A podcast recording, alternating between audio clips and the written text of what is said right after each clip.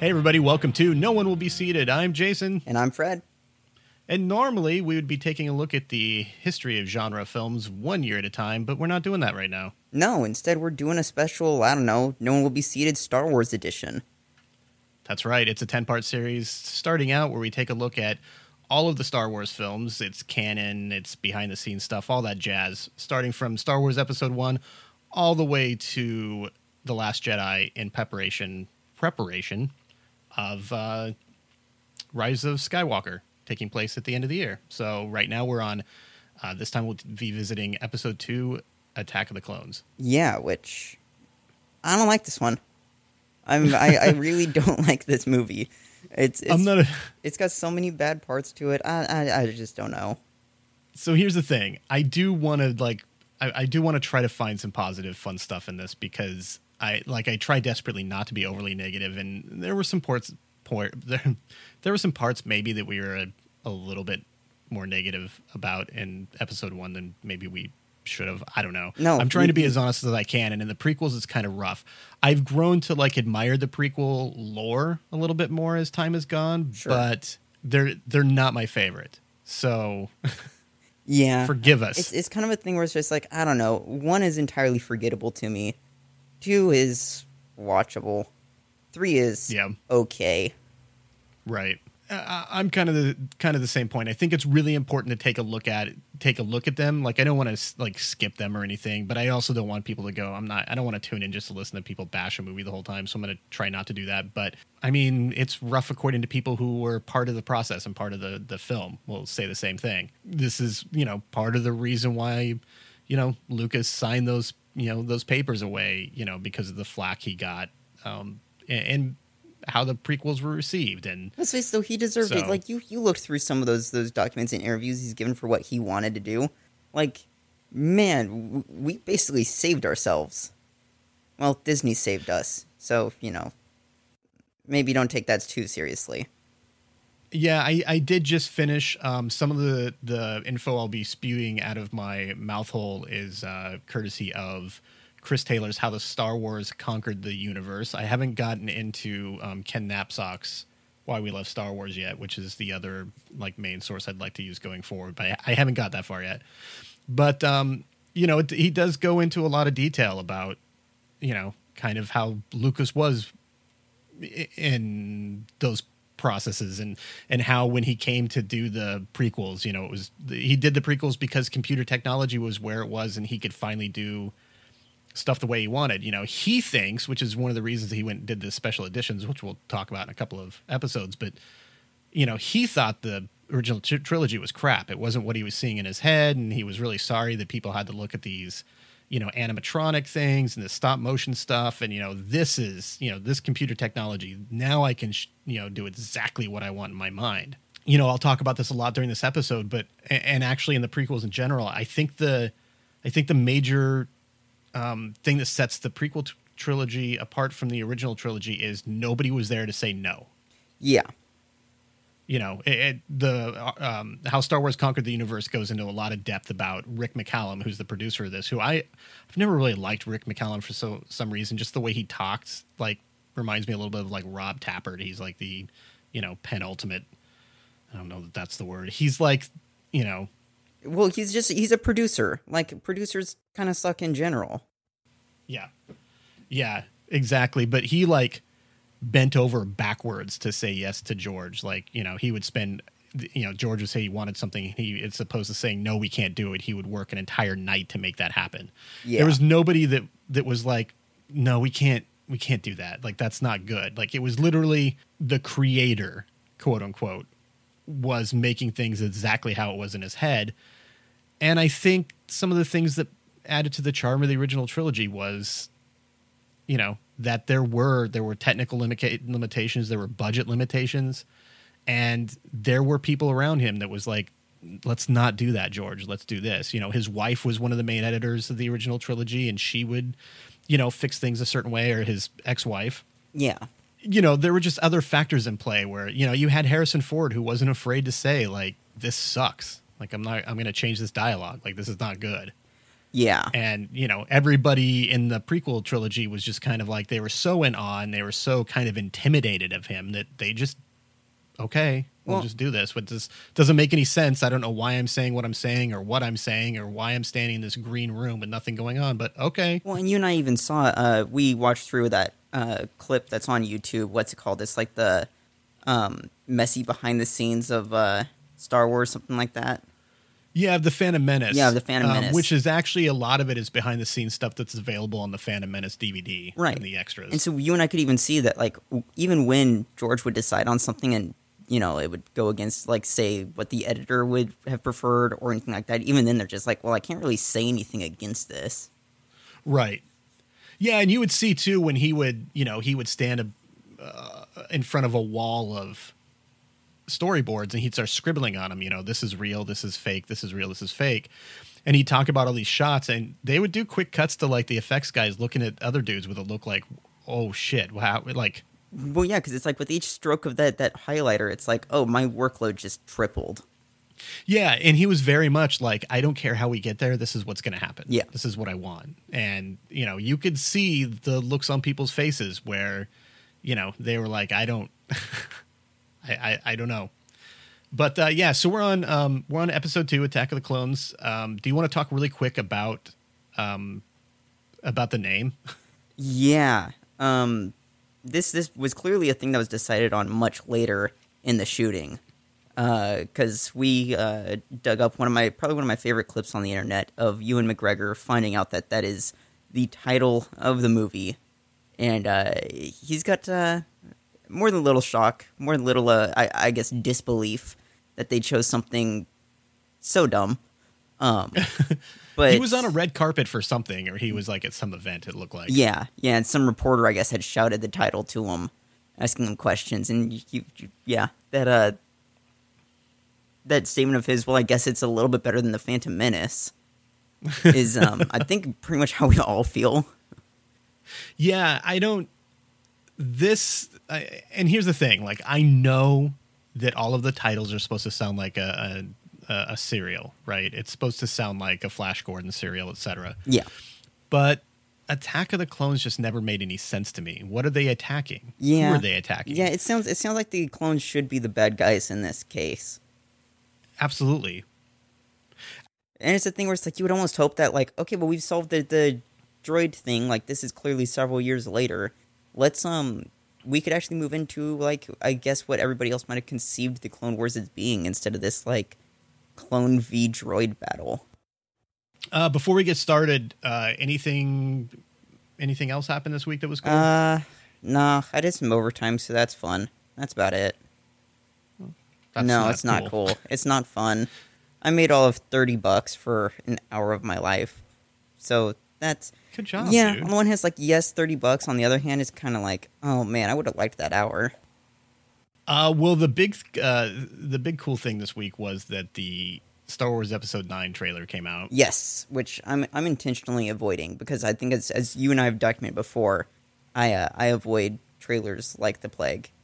You are not a trailer person, No. although you know I I love that the trailers that have come out. This was the final trailer. Have not given anything away as far as um, you know plot, story, et cetera, et cetera. You know, it's given away some stuff that you know I'm not going to spoil for you, but. Uh, there is a good ch- uh, possibility I'm going to do a quick um, episode or a quick video breaking down that trailer and talking about the theories coming up, um, and that'll be in the next week or so. But um, but yeah, that's the next week or so. Yeah, Today we're doing our full length commentary for Attack of the Clones. Typically, we would do um, one episode that's a full length commentary where we talk through it, and then another episode where we do a deep dive and kind of do a review discussion. But for the Star Wars movies, we're just doing straight through commentaries. Yeah, yeah, we might wind up doing like a, a retrospective later on, but that's kind of like still being decided because it's on the one hand, it's like, well, we'll see how much we get to just through uh, the commentary tracks. I think. Sure. Yeah. Yeah. Um, so yeah, so uh, during our full commentaries, you can play your own copy along with us. We're both synced up to if you um, start the movie, we're at the 24 second mark, right where uh, the a long time ago in a galaxy far, far away um, title card has come up. Uh, so we're 24 seconds in. I think you should be too. Yes, I am. Okay, so uh, so Fred will do a countdown from three, two, one, and go, and then we'll click go, and then you can uh, play a copy along with us, or you can just um, you can just listen to it if you know the movie so well, which I'm sure you probably do. I've had a few people tell me that they've just listened to the episode, not worried about syncing one up. So Yeah, it just it just You helps know. make our our own uncomfortable silences a little less uncomfortable. yeah, exactly, exactly. All right. Um, so yeah, so you ready to get started? Yeah, let's do this thing.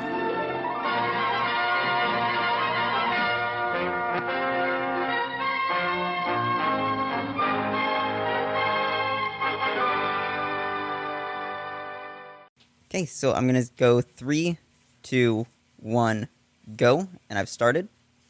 And I'm at 26, 27, 28, 29, 30. And the Star Wars logo has just popped up. There it goes.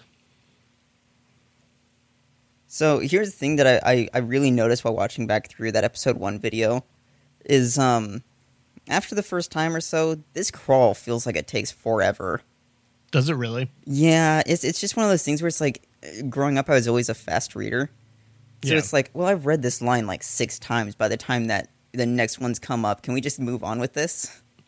You know what's really funny is is this um, there's a bit in um, in the book talking about how long the original crawl was for um, episode 4 Mhm.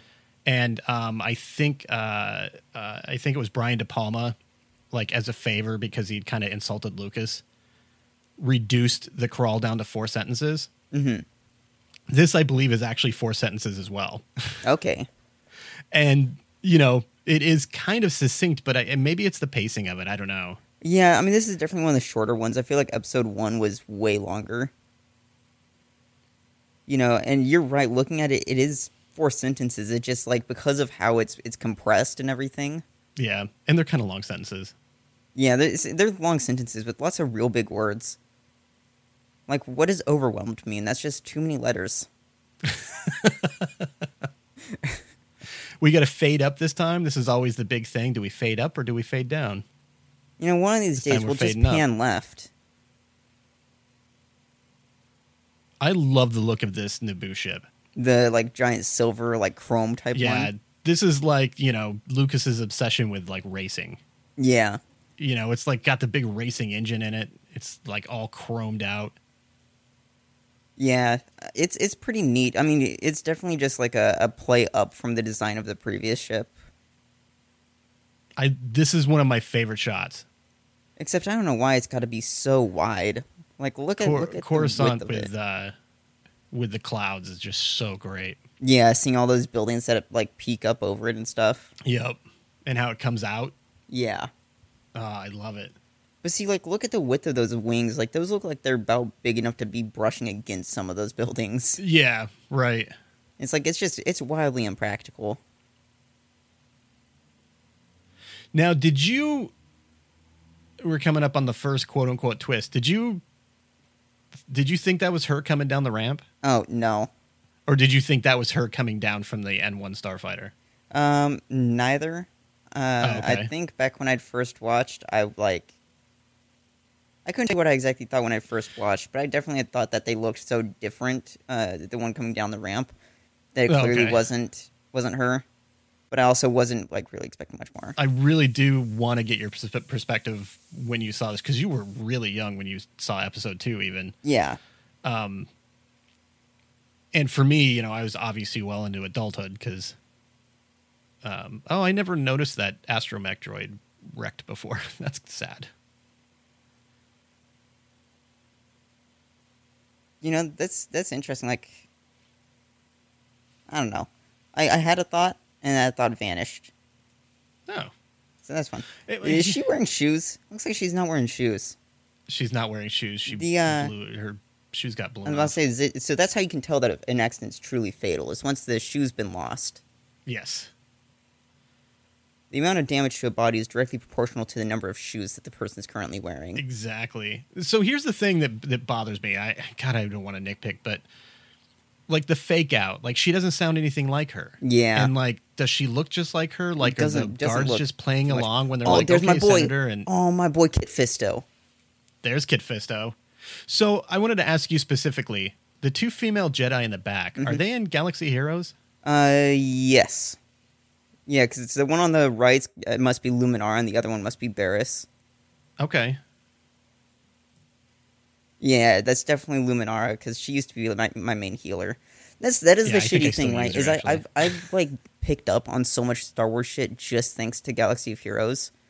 Yeah. Like I've never watched Rebels, and like oh man. I know the Rebels crew because of it. right. And I never really watched Clone Wars, but like that's how I know characters like uh, Luminara. Right. It's always weird thinking of Rodians in like any role other than like a smuggler. Right, thinking about a Rodian like diplomat, uh, diplomat Yeah. just seems kind of weird. Although Right. speaking of diplomats, diplomat Jar Jar Binks is a bit strange. Here's some not diplomatic bit. Yeah, This is like a big giant fuck you. yeah,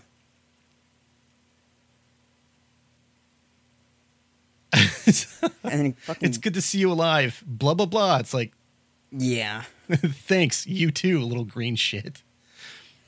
And there's uh, Rose Byrne behind her as her other decoy slash assistant. She's from 28 Weeks Later, X Men, uh, the Insidious series. This is um, this is the bit exactly that Luke is talking about in Episode Eight, when the hubris of the Jedi had like kept them blind to everything that was going on. that's interesting that you pronounce it hubris. I know it's a weird What thing i- though what to is latch onto. Well, I've always heard it hubris. What did I say? Hubris? Yeah, yeah, hubris. Sure. that's an interesting outfit on that Twi'lek to the back left. Let's see if it Yeah, I've never noticed over. that before. Yeah, that is a lot, lot to be showing for. I don't know. I mean, it's good on you, Uh, I guess. Yeah. But you know, it's this thing where it's like, you know, Dooku was a Jedi. He couldn't do that. It's not his character. You know, just this like this holier than thou attitude that the Jedi have. Yeah, You know, where all of this shit happens right underneath their right underneath their nose because they just feel like they're so above it all. yeah.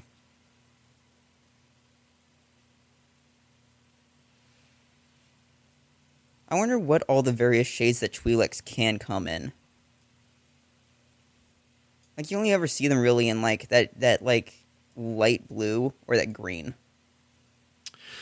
Yeah, you know, one of the Jedi, I don't remember what her name is. Ayla to look it Secura.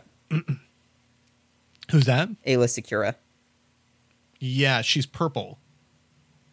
I believe, right? And I I read somewhere that like She's- purple she's- Twi'leks are like really, really rare. Maybe I'm thinking of a different one then, because there's the blue one that will show up in this. I don't think she actually shows up in this one. She shows up in the next one though. She gets gunned down Okay. on Felucia. It might be, yeah.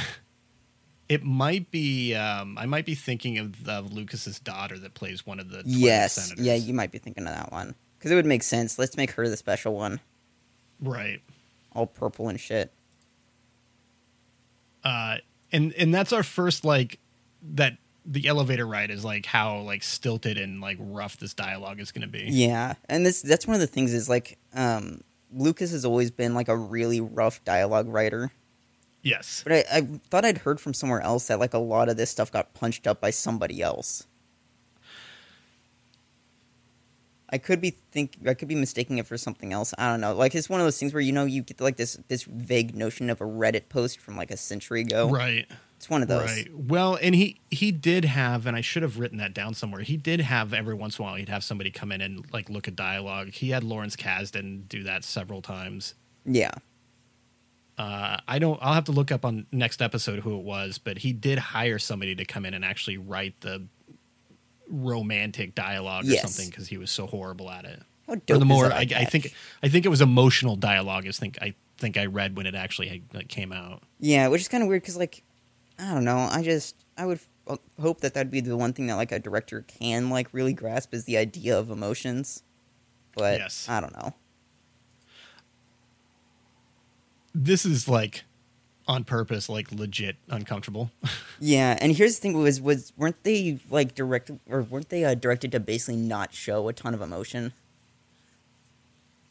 I think I remember seeing that somewhere because there was an idea of like them having to have or deliver these like robotic deliveries or something.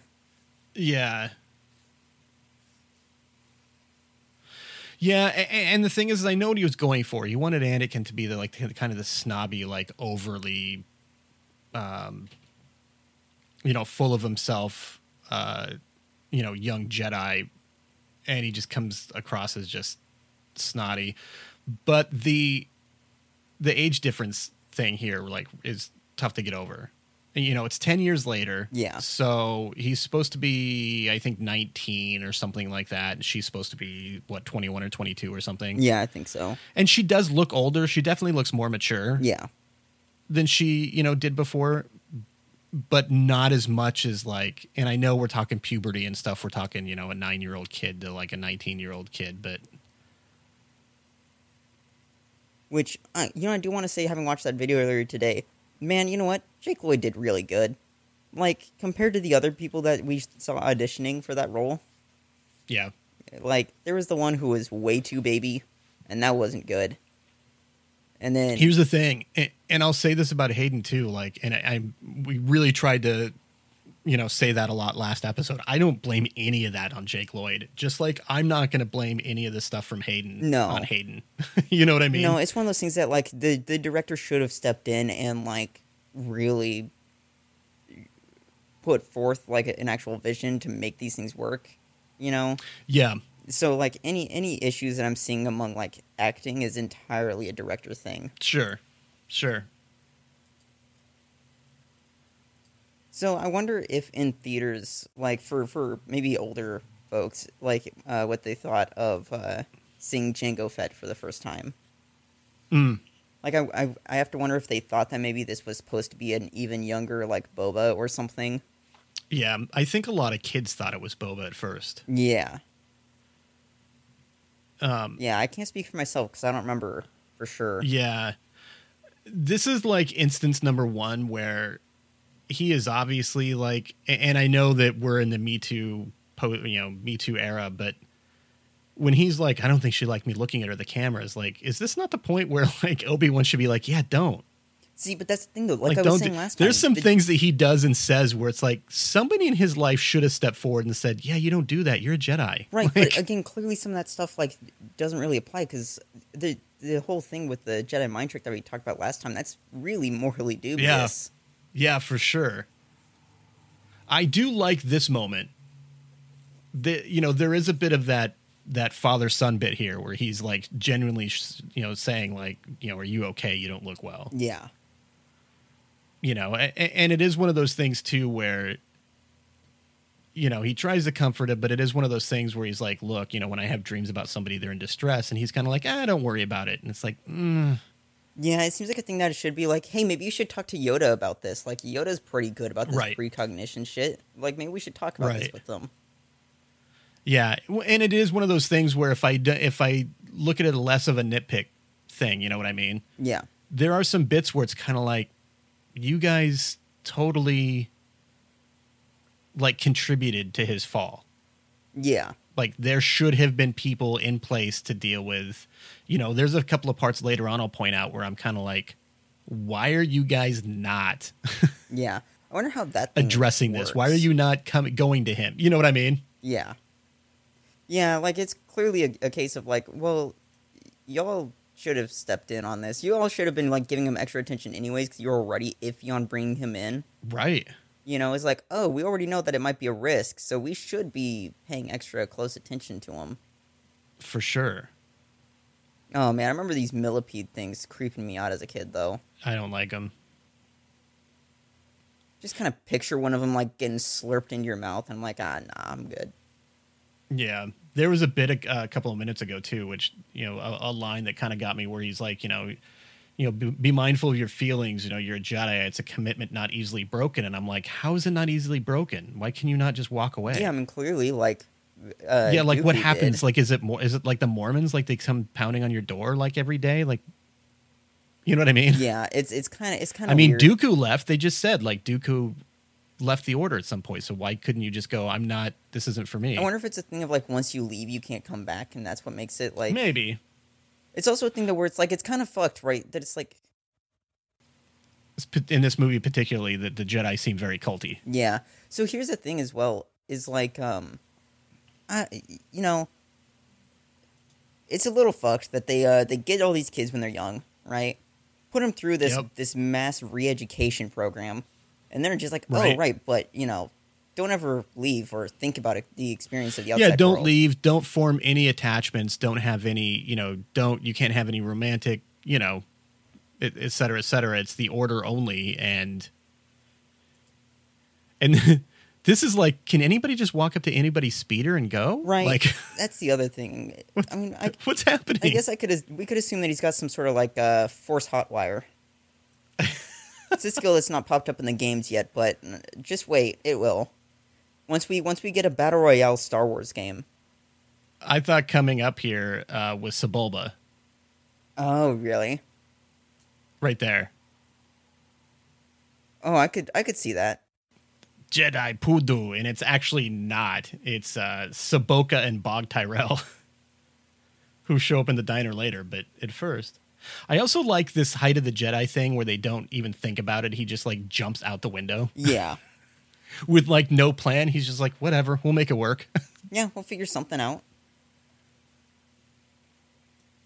No, man, that's got to be real. I I've always wondered like how those like future scopes are supposed to work. i like them. Yeah. I, I do love the sound design on the on these speeders. I love it and yeah so here's the speeder bit which you know george has to have like some sort of a racing type thing in every one of his movies Yeah. like I'm like literally, and this is kind of that, you know, racing pod race, go fast, you know. But I do love the sound design, Yeah. which I think is Ben Burtt also, right? Uh, I couldn't tell you. I'm pretty sure it's Ben Burtt. But like that that sound that like so Yeah. fucking good. I, Yeah, I remember that in theaters at least, like because that was just such Yep. a good sound. this dialogue though, Yeah. Smeg, did you ever watch Batman Beyond? no, is that the animated? Yeah, I've always wanted to because it's so highly regarded. you definitely should. But like, People seem to love it. I remember always getting a, a weird like um, I don't know, parallel feeling. I guess in in between those two with like both speeder design and sound effects and stuff. oh, okay, I should watch it. I'm sure it's gonna be somewhere. I mean, you would hope. Now, what so. is this? This, this I think falls into that thing that I uh I'd mentioned before, where it's like you would think in this year, 2019, that if you you could find a movie streaming on a service, and yet there's still like a million movies that just like you can't find anywhere. Yep. Uh, so what was that psychotic laugh? I I couldn't tell you. He has some sort of a some mental illness. Yeah, he's he's like some sort of weird adrenaline junkie, which you would think, you know. So here's the thing as well is it's um it's weird that then the the Jedi don't just like perform brain surgery to remove all those centers, right? yeah, right. Like just fully lobotomized uh, Jedi or something. I do love the look of like the industrial area of Yeah. Coruscant. It's very uh very Blade Runner esque. Yeah, that's exactly what I was thinking. And and actually, you know, this has some callbacks to Blade Runner, I feel like, you know, with the neon signs and yeah, just kind of the hazy, smoky look of the lights. Smeg, you finally watched uh 2049, didn't you? I have seen that. I loved okay, it. Okay, good. I was about to say because you can't rag on me for not watching other movies when you haven't watched 2049 of all things. No, I've seen it. I really liked it. But you're right. I love the sound of this speeder in particular. Yeah. It is weird that they've got those tunnels though when it's like you're working in a 3D space anyways. Yeah. But I I mean, I don't know. I do like it though. Yeah. Could you imagine like those have to be low rent places though? Could you imagine the noise? Like you Oh, hear yeah. about people who live like near the tracks in like Chicago and stuff and like that's got to be Well, insane. My girlfriend used to live right next to the train tracks in her town. And that was awful cuz you'd be like we would be like watching a movie at like 12:30 and then you'd have the train coming through town, which means of course it has to blare its horn right outside the window. Yeah, it it sucked. So he like leans down. And he's like, I hate when he does that. So they do this often. Yeah, I, I, unless he just means the general like impulsive uh actions. That's true. Yeah. He's dead, right? Uh, he's totally should be. dead. But then Oh, again, so should uh, uh, so should Obi Wan from falling into that speeder in the first place. That's true. Although he was going down at the same time that he was catching Yeah. him.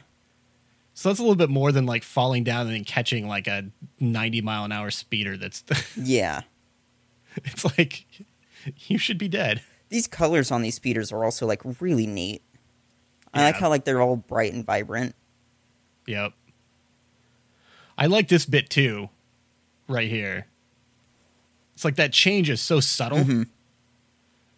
where you almost have to like you question yourself a little bit. I remember like questioning when I when we saw this for the first time, like did sh did her face just change? Yeah, This is nuts. yeah. Imagine pulling that catch off. Like holy shit. I do like how her um her blaster has the same sound as a TIE fighter. Yeah, That's kind of cool.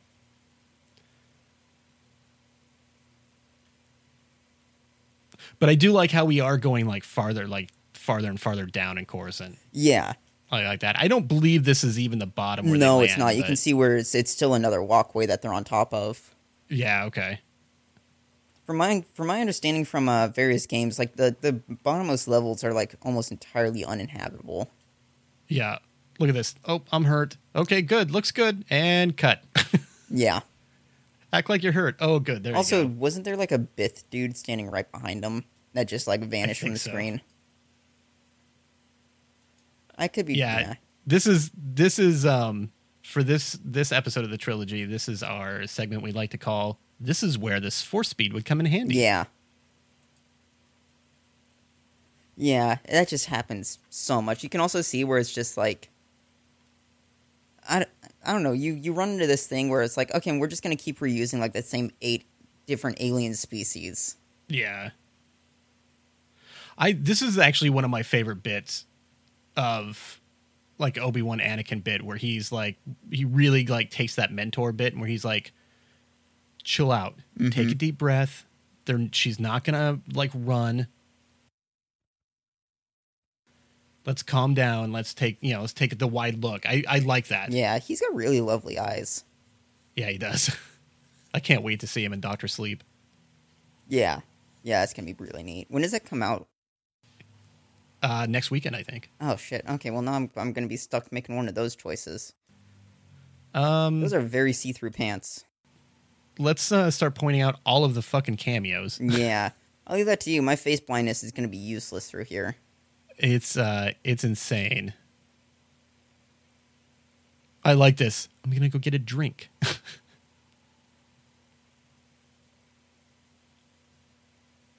okay, so back in back to the right of him in the background is Lucas's daughter. Mm-hmm. Oh, you can't see her in that. Uh, you'll, I think you'll see her again. Uh, remember that blonde that right there? Yeah. off his his thing. Here, real quick, let's do a time check. Where are we at? I am at uh, 53. That was his other daughter. Oh, okay. 55. I'm a second or so behind You're you. a couple seconds. So here's the thing. So there's the guy that played Mouse in The Matrix. Mhm. The red and blue drinks. You know, the red and blue pill. Yeah. He is the guy who, um, you know, writes the red, the woman in red, hmm who is actually right there, the blonde that looks him over. Okay. That's the, she was the woman in red in The Matrix that Mouse wrote. Um, right around here somewhere, we've got Anthony Daniels and Ahmed Best out of their makeup. I do like how this is edited, where you think she's coming after Anakin. Yeah, that's really smart. You know, that is, there's Anthony Daniels, there's Ahmed Best, C3PO and Jar Jar, respectively. See, man, like, I, I guess Obi Wan's just got a weird vendetta against arms. I was going to say that. He gets really good at that, doesn't he? Oh, look at that one. That's a cute little Rodian. Yeah, here, where are you at right now? You're at. Uh, 9, Okay. 10. Okay, I'm at now 13, 14. Okay. Whoa, mood swing. Right? Like just some just like, oh, and now I'm angry. Yeah, it was like What a shot with that dart.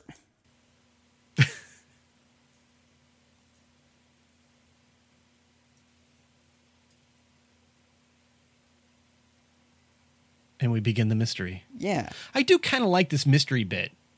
Yeah, it's not it's not bad. You know, I, I like I like this detective bit, this subplot that that Obi Wan has. I I do dig that. yeah.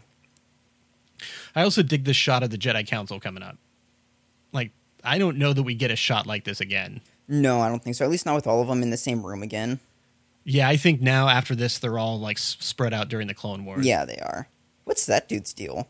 The weird fucking like, talking about, like, the- snake tail thing. Yes. I don't know if it's because I'm watching it on a computer mo- monitor or not, but there's so many things that I've never noticed before in these movies, and I've seen these movies like a hundred Oh times. yeah, this used to be like my go-to if I was spending the night at like my aunt's house or something. This is what we would watch. for we would have like you know all eight of us or something, some ungodly number of kids camped out in the living room watching the Star Wars movies like back to back to back. so good. So here's the problem. This is the other bit uh, that one of the other things of them feeding into this. They're sending him alone to talk to Palpatine. Yeah, you know and, and it's frustrating because you don't get to see the buildup of this relationship they just have this relationship where he's like a counter mentor to obi-wan yeah, yeah. It's it's kind of strange to to just jump right into this. yeah but i mean it's like one of those things where it's like okay well you guys kept sending him off to deal with which is weird like why would you send a padawan to basically be a a go-between between them and the the supreme chancellor of the republic you know Yeah. Yeah, it's weird. It's one of those things as well that like I think isn't helped by us having the time jump that we did have to have from you know between those movies. Right. That is, yeah, that is kind of you know because he's like you know I've you know f- you know finally you're getting your mission and you know I now they're trusting you. I told you you'd be the most powerful, and it's like so they obviously have this relationship and and you know why and and I know some of that stuff is you know explained in uh, more in canon, you know books and TV shows that kind of stuff, but I like uh, Yoda's little hover boat thing that he's on though. yeah, I like that. Falls again under that like weird thing of like I don't know why, but for some reason they got chair tech like all figured out. They got spider chairs, they got Yeah, they floaty do. chairs. Like Owen Lars had like a floaty chair when he got his leg taken off. Yeah. or not Owen, uh, Cliegg. hmm A- And here's another thing too, story wise, like, they, like he is actively telling them, like, I don't think this is a good idea. He's not ready, and they're sending him on this uh, super important mission anyway. Yeah. You know, Well, you know, if he's if the prophecy's true, he's going to bring balance. Like, but he and he's kind of like, I don't. We shouldn't be doing this. And they're like, Nope, it's fine. It's like how reckless. Like it's your it's your recklessness that's bringing this all about. yeah. When I was younger, I never made the connection that that droid was replacing that plate glass window from the night before. I don't know why. I, I just had thought like, oh, that's just a weird shot. Yeah, the one that Obi Wan just like jumped through. And yet again, I like her kind of sassiness in this bit, but the hair's not great. this great. does bring a this brings a question of like who's really to blame for the fall of the Republic? oh yeah, Like Jar Jar, or is it Amidala for like basically making him a stand-in senator? yeah. like who's really in, like at fault well, here? again, it's a thing of like, I understand that you got to allow for some Gungan representation, but like maybe Boss Nass, you seem to have things kind of figured out. But instead, it's like, no, we'll allow the one who won through his own incompetence. That's who we'll choose. Did you know that originally in the early drafts of Phantom Menace, he was actually supposed to like speak regular English and actually be like really wise? That is a decision to deviate from that. Yeah. In fact, when he wrote the first drafts of this, when she says that, she's like, you know, I trust you to blah blah blah, and he's like, you betcha your butts ah, or whatever, and she's like Jar Jar, and he's like, yes, I know, I will take care of and like speak perfect English That is weird. as like a fuck you to fans. That is weird. I like this bit too, where he's she's like, you've grown up, and then he like launches into this baby tirade about Yeah. it's not fair. yeah. I want to be a Jedi Knight. It's my Yeah. turn. It's like That is that is the thing, right? Is it's like it's it sucks that this this person has to deal with this like emotionally stunted man baby. Right. And then it's apparently supposed to be a love story. I don't get it, man. Yeah. Yeah, it was like one of the big complaints was like and reviews and stuff at the time was like there's like zero romance like these guys are look at this look look at this Yeah, I don't know what that is. That is the like that's fucking creepy right there that is somebody who would yeah that is somebody who would end up on last podcast and the left at some oh point yeah. that is like That is a look of an that's a that is a look of a like a a Chikatilo or something. right everybody complains about kylo being like moody and stuff this guy is full on like cover your fucking drinks up. Yeah. Yeah, he is very much not trustworthy. And in three seconds, Rose Byrne gives more emotion than the entire cast in the entire movie. Congrats, Rose. Yeah. I really like her.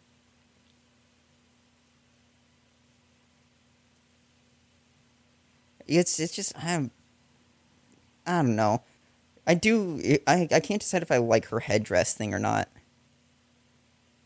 It's kind of Um, goofy. I'll give it that. Cordays or No, I'm a Dallas. Amendalas? Oh.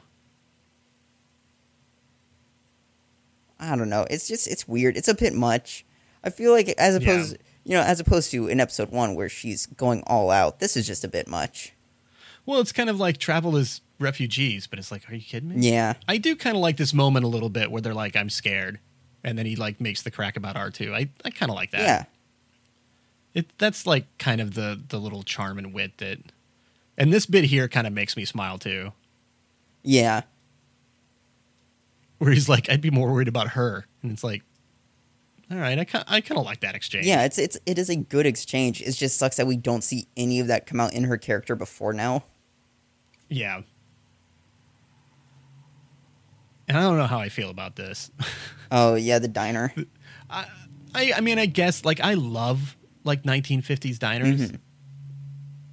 And there's uh, that uh, Saboka guy Yeah. Here's from earlier. here's I guess the weird thing is like they're they're calling back to a culture that doesn't exist in this universe. Yeah. This bothers me too. Like everybody knows what Jawas are. Tatooine's supposed to be like this backwater, nobody even hardly knows it exists planet, but everybody knows what a Jawa Well, let's face it. As soon as you saw a Jawa, you would be like, okay, but I I want one. They Yeah. should be my friends, and I should be allowed to own them. I, I like this dude. I, I Dax do. or whatever. Uh, D- yeah, Dax or Dex. I I really do want to know the story behind. How did I never though. notice that he's And- got a fucking I haven't seen all, all of Clone Wars, and I haven't read the books of this era, so I'm sure it's probably out there somewhere. But yeah.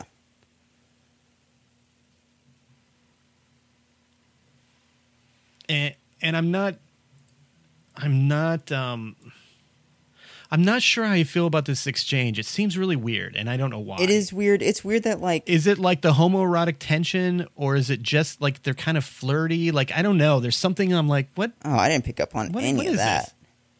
Really? Yeah.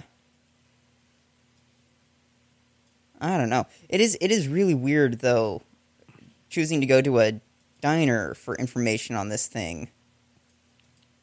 I like it. You know, you have that old arms dealer who's now, you know Yeah, I guess that makes sense. I never noticed his ink. Check that out. Yeah. He's Yeah. got some ink. He's got a fucking mustache. Oh yeah. Oh. I do like how when he talks his throat thing inflates and deflates. Yeah. Like there is definitely some really cool detail in that. See, watch this.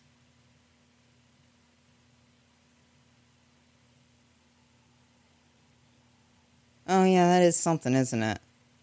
See, it's just like It's, it's like there's totally a, a, a delivery that's like reasonable, and that is not it. I don't. Yeah, I don't know. Because it's it's not as if I don't know. It's just a bit weird. You know that uh, Wikipedia has like the names and backstories of every one of those Jedi and those busts. oh right? yeah. I'm not looking it up. No, me neither. Because you know it's going to be like a four-hour thing where you, now you're in a rabbit Yeah. hole, four layers deep, and you're like, I can, yep. I can, I'm, I'm a male, and I feel my virginity regrowing. it is bad times. By the way, if any of you guys do know all that backstory, kudos to you. We're not saying anything about you. Yeah, I mean it's fine You're if you know it. It's just like we love you. Here's another example of that, like Jedi know all, like arrogance. I think arrogance is the the word I keep wanting to go to. but but yeah, this idea that like okay, well if if it's not in our records, then it just doesn't exist. Yep. And there was um I don't know what Ahsoka is, but there's one of her species uh, in the background. I never noticed that before. Oh yeah, I'd looked at it up a while back, but now I can't remember. I think it starts with like a T. Yeah. They're in um KOTOR now. Or of. Yeah. No droids. Says the droid that's serving food. If we can get uh, if we can get Mike a, uh computer, we should absolutely do like a, an extended sweater playthrough. I would love that. I've been thinking about doing a story playthrough like I've been talking about with uh, STO.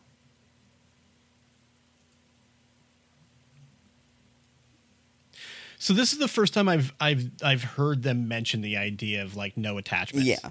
Like you can't uh, you know you can't love anybody because in the extended universe, which is now Legends, like Luke falls in love with Mara Jade Yeah.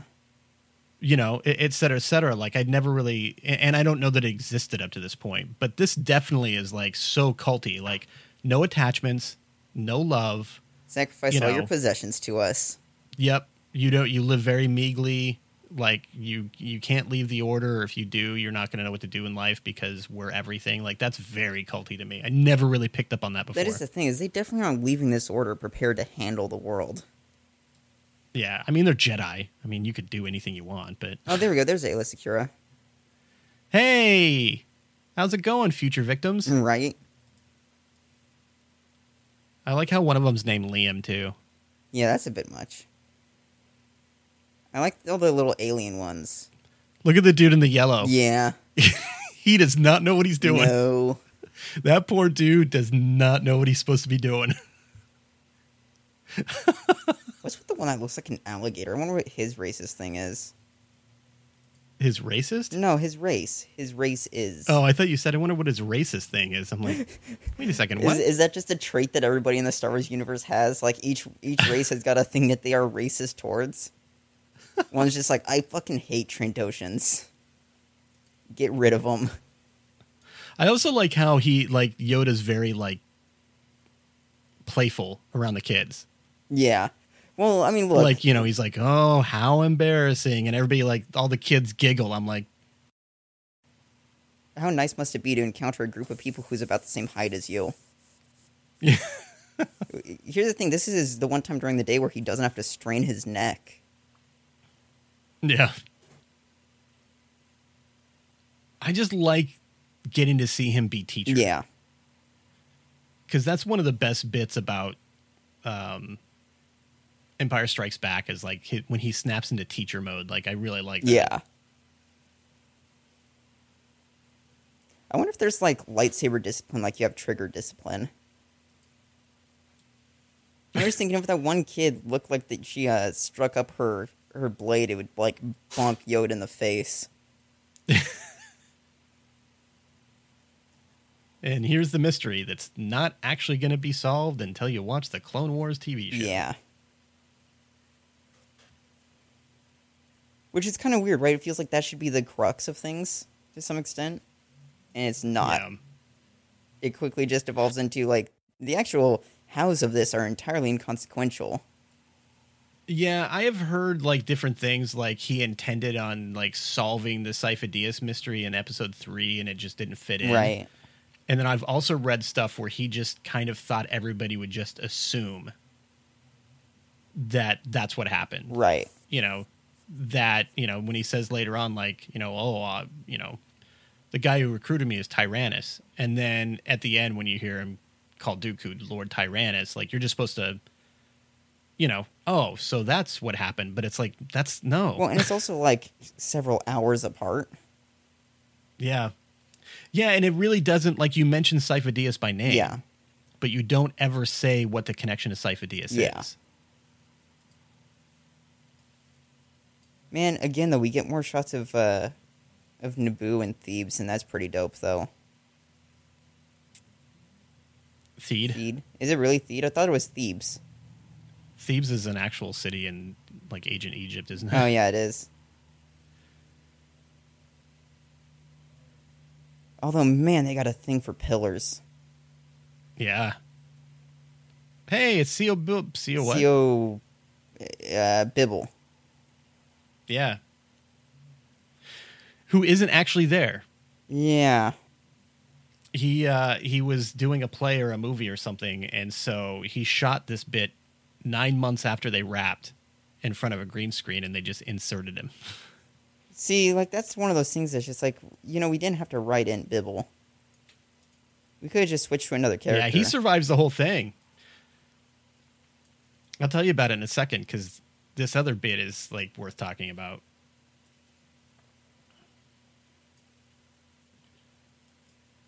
This whole like, excuse me, my lady, I'm in charge of. Yeah, I wonder. I wonder if the that specific style of face paint is like a, a Naboo tradition or something.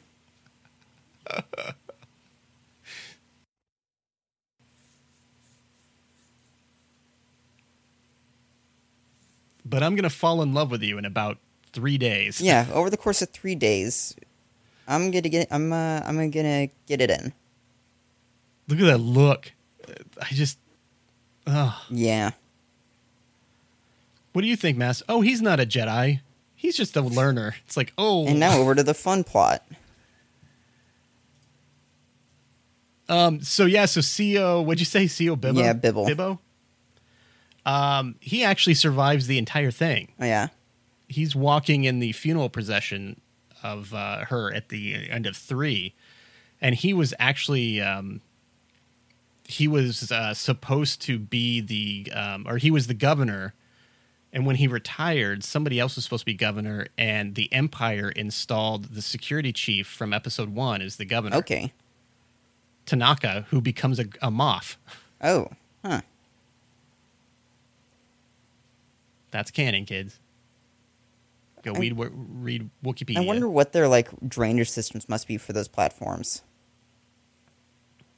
To keep them from like flooding and stuff.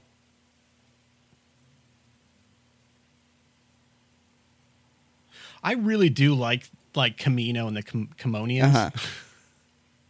Caminoans. I like these guys. Like they uh, I love how like to support their heads. I love how they move. It's just like they just glide. Yeah. Feels like they're uh they should just kind of collapse under their own body weight though. just their heads at a permanent droop. Yeah. I wonder what one of these looks like if they like put on some weight as well. They're all like so thin. Like I want to see what the Boss Nass Caminoan looks like. The difference between uh, um, Jar Jar and Boss. That's what I'm saying. Is I want to know what the ba- the Boss Nass Caminoan looks like. Camino was always one of my favorite maps to play on in Battlefront 2, though. Yeah. I need to play through the rest of that. Oh, I'm talking OG. Oh, the Yeah. original. Yeah. I also I've always loved the Caminoan's Their eyes. eyes are amazing. yeah, you and I are right on the same boat. Yep.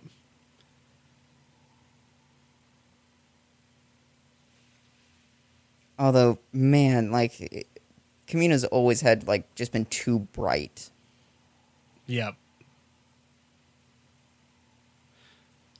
And to me, this is one of the biggest missteps of this film going forward. How so? You set up that there was a mystery of Master Sifo-Dyas. Right.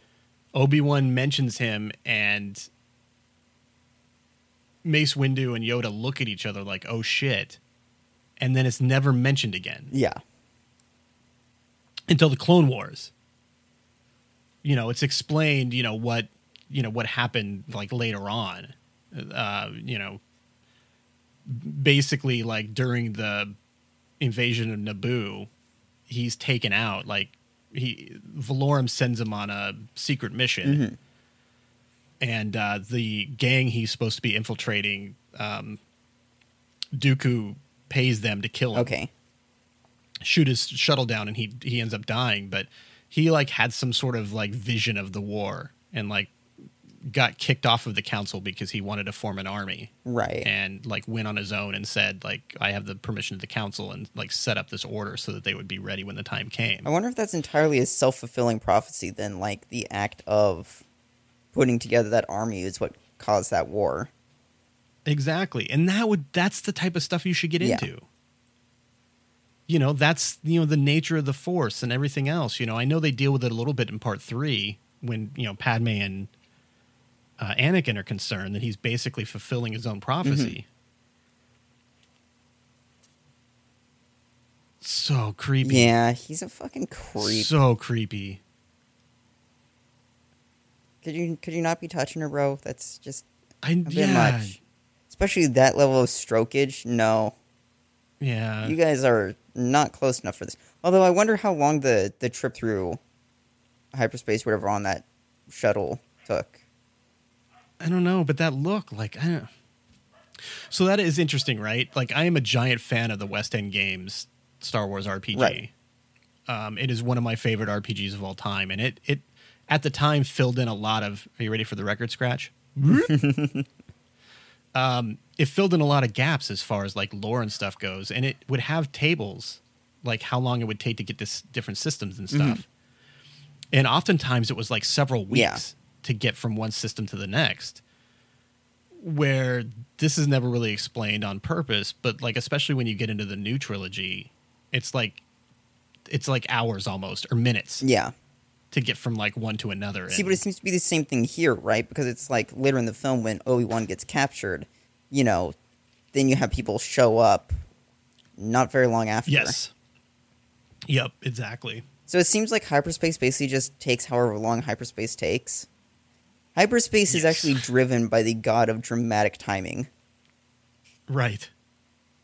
Right. And you know, the big thing like was supposed to be with the Falcon, like the Falcon goes 0.5 past light Yeah. speed, which is basically light speed and a half, which when you think about it would still take look at the look on this clone's face. He just looks kind of disgusted with all of it. He hates yeah, he hates everybody. I wonder if that's a thing. If like every so often you just get a bad clone. Yeah, you have to, right? Well, yeah, and one of the nice things about the Clone Wars is is you know, and, and Lucas especially liked is they could assign personalities to all these different Right. clones. And sometimes you would get a clone that wasn't the nicest Just like a real shit clone. or was a little bit more bloodthirsty than you know, it's interesting because in the in the lore, you know, they've got that the, a control chip in their brain and that's what, you know, executes Order 66. Yeah. And originally Sifo-Dyas had put the chip was had the chip put in so that they couldn't betray the Jedi, that they could stop them. And uh you know, Palpatine and Dooku basically turned it turned it around to the opposite. I love this bit. Yeah. This is some cool shots. Yeah, just seeing them all loading up there. Yeah. Not sure why they're using the Trade Federation theme for this, but It is kind of kind of strange, but I don't know. I mean, maybe it's just because it's very army sounding. Oh man, those things are kind of cool though. The big like fat cow alien things. Yeah. This is gorgeous. I mean, look at this. Yeah, it's a really pretty shot. That's a lot of waterfall though. Yeah. I feel like the noise even that far would be deafening. Yeah. Lucas has kind of admitted that he struggles with like calmer, quieter, and like intimate dialogue and scenes and stuff, and and this is like so much proof of that. Yeah. Like it's just Oh man, I got a kid screaming in the background, so before anybody thinks, no, I don't have them chained in my basement. I don't even have a basement. I would have liked that story more if you did. Mm, I don't think so. That's a that's a that's a better story. if I had a basement, I'd store so many things in that basement. It would be great, but I Yeah. don't. I lived in a basement for a while. It was uh it was good fun. Basements have got their own climate control. You know, if you think about it, we should all just be living underground. Yep. Probably would do us some good. Most of us don't see enough of the sun, anyways.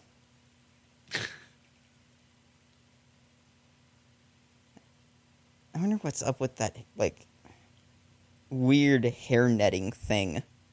I don't know. with like a little like headband. Like there's just too much going on here.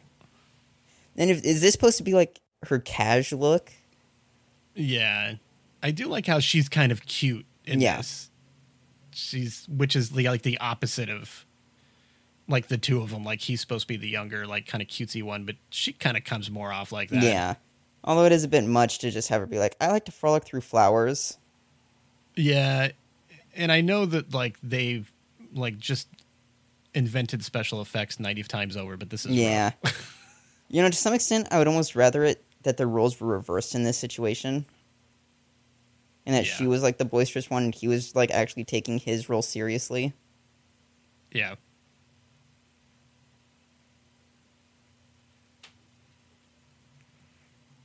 I mean, this is kind of funny. It is, but it's weird to go tonally It's- from it this. has a low level of adorableness. yeah, to it. it's just weird to go from the scene of like, hey, here's a big ominous clones are loading to like, and now we're playing in the fields. yeah. It's a little rough transition back and Those forth. things are cool though. And I know that he's trying to like do this bit where they're falling in love, like there's a romance that's budding and stuff, but I think I think rough. Lucas just has a problem with splitting his scenes. Like it seems like anytime that he Mhm. splits his party, like the whole situation just goes bad tonally. yeah. And I don't know what the deal with that is. I mean, I, I would assume that's just it's really hard to put together, you know. And I I don't think that I could necessarily do it any better, but I don't know. I think it's possible. I just think it's more in the writing. Yeah, Like the writing just needs to be stronger. Um, Psychotic Kid number two. I guess it comes down to like that's a really bad time to transition away. Is just him staring out at it, and then you cut to the fields. If like he then like were to be going off to go talk to somebody, and then it cuts, that kind of changes things a little bit. But know.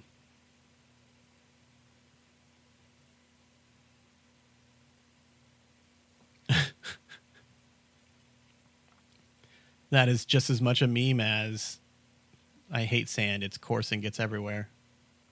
I uh I like the the like reflective surfaces on this though.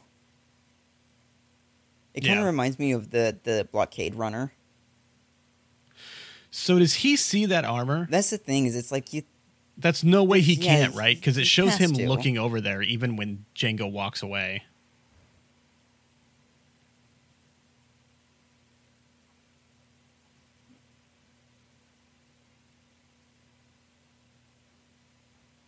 I like the um just like the general like layout of all the different rooms, like the, the residential type of areas in here in Yeah. Kamino. I don't know. Yeah. No, I like Kamino a lot, it, it actually. feels so like sterile though, yeah. which does make me have to wonder like about these clones like immune systems. Yeah. That I'm sure that that's something you would work on through genetics. Either right? genetics, or I'm sure that they like give them like a vaccine thing just before deployment and Yeah. stuff, or whatever. Right.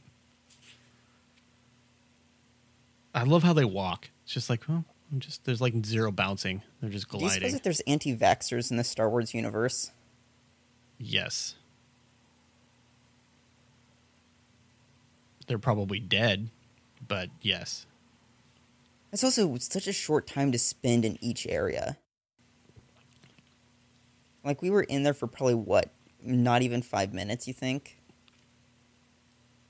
In that scene with Jango, and now we're back. yeah, if that. Yeah, I didn't realize like how dense it could be until I started like taking like some time coded Yeah. notes. And I was like, whoa, only 21 seconds have like Yeah. passed.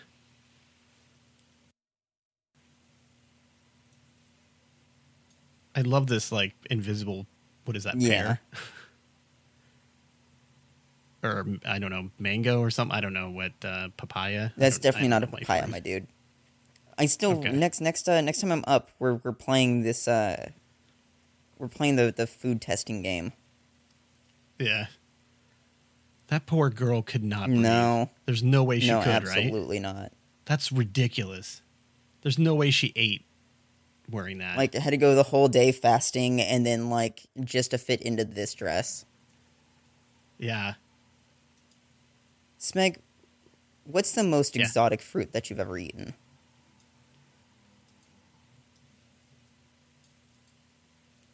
Uh, that's a good question. I I'm kind of vanilla when it comes to fruit. Like I had um, pomegranate once, but that's You know, that's something at least. Yeah, So you never had like a persimmon? no, no. And somebody in our Discord channel said I should try dragon fruit. Dragon fruit's pretty dope. So have you ever had lychee? No, Oh, you might like lychee. Lychee's pretty good. shouldn't be making a list. I um, I think the term cringe is so overused these days, but this scene is real cringe. It's just, it's like, it makes my bones want to leave my body. Yeah, I don't. I, I understand the purpose behind it, and I don't even know if it's as much the acting, but kind of the acting. I could just see Lucas like, let's get this done. Like, let's get past this. I hate this. Let's let's do this. Yeah. I like the sentiment behind it. Sure. You know, the idea. You know, and it just it just ma- it makes him look so pathetic. I think maybe is is what it is. You know, and maybe it's a it's a you know, we live in a time in which there's terms like incels and, you know, Right. that kind of thing that we didn't have back when this came out, but it is one of those things where it's like I don't Well, know. I'm look, you make on you it. make a you make a whole like order of virgins, and like you're gonna get some bad eggs. okay, that's true. Like if they were smart, they would like have like a um I don't know, like just sex toy like uh dispensaries in the uh in each of the Jedi temples. Oh God. I think my problem with this scene is it's too fast. It's You too think so? soon. Oh yeah, okay, too soon like in pacing. Gotcha. Yes. If if you know, and I know it's like you know backseat driving or whatever, but if they would have done like we were thinking in the last movie where he was already younger or he was Already yeah, older. already a Padawan Yeah. or whatnot, and we got to this point, um, I, I can understand them getting to this point and having this conversation where he's like, you know, where she could understandably have feelings, he could have feelings, but she's like, I'm not Yeah. like our our our positions in life. This is impossible. yeah. But you get to this thing where he's like a little tiny kid who spends, you know, a few weeks with her, and then 10 years goes by and he spends a week with her or whatever. And he's, you know, going at her like this. It's, it's a little bit much. You know, if you think about it, if you took just her scenes and shot them from her perspective, it's a it's an absolute horror movie. A little I'm bit. trapped on a it? It's- planet with a bodyguard who wants nothing more than to fuck me. Like, no, thank you. yes. I am out. Oh, I don't know. I mean, the Star Wars universe, they don't actually do that. It's, he just wants to love her. Yeah. With the dark side. He just wants to You know, you you have to admit, like, there's a good chance that Palpatine fucks. And he fucks weird. Well, you know, that's that's one of the theories about Rey, you know, Mm-hmm.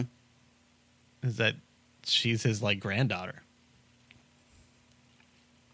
Oh man, I found some weird Rey fan fiction earlier. I'll tell you about it Oh, off God. mic. But it was very much in the vein of what we were talking about before Mike. Ugh.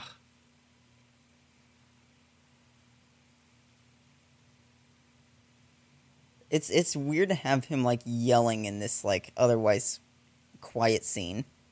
Yeah. You know, here's the thing, and it just it increases. I do like how you can see the rain in the hologram, though. Yeah.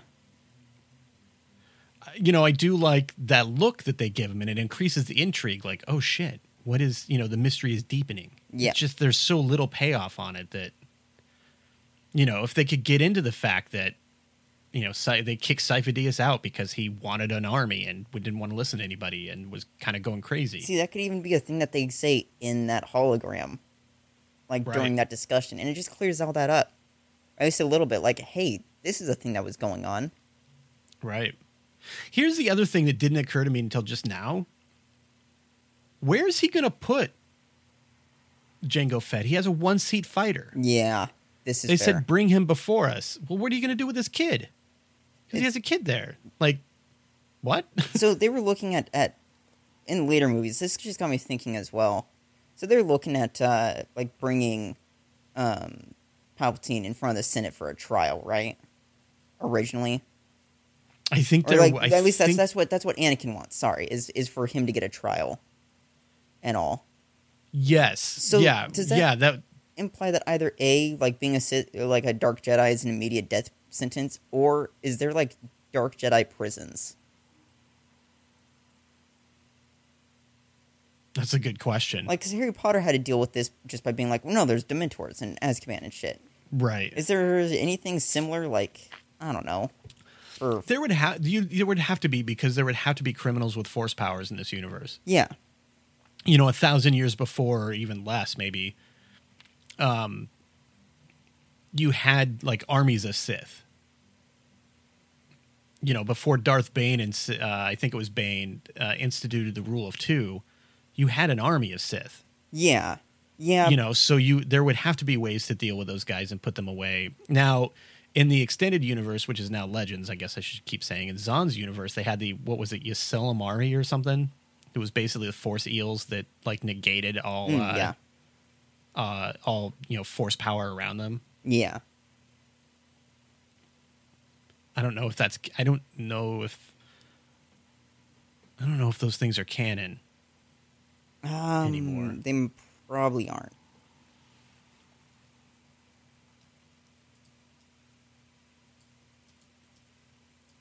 See, I always liked the look of Jango's ship, but it seems wildly Slave. impractical. That's a that's a slave one, right? Yeah. This is a cool scene.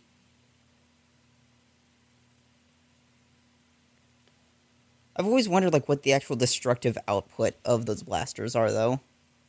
Cuz Yeah. it seems like they're either like just nothing like pew pew guns or they're like large explosions. Uh, These are pretty powerful. Yeah. Watch this. it's like, God damn it, kid. Hi, Kiba.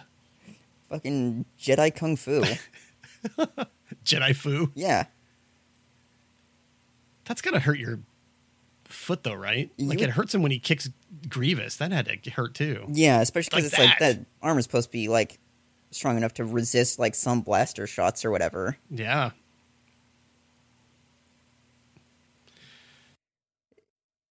So this is an instance when they decided when they found out that they could actually just digitally recreate people. Right. Because some of the stuff is actually a CG Obi Wan like getting flung around and sliding down. Oh. Paikaba.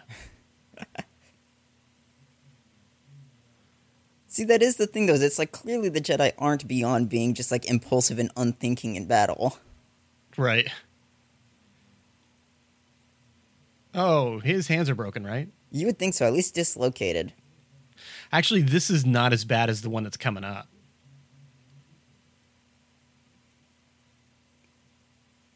Chink. I cannot wait for the Mandalorian, by the way. Yeah. Seeing this just makes me more excited. This right here, Yeah, just that sudden like gone. arresting. Like there goes your shoulders Yeah. on top of your wrists. yep, and your hands are probably like pieces of them are dripping into the ocean now.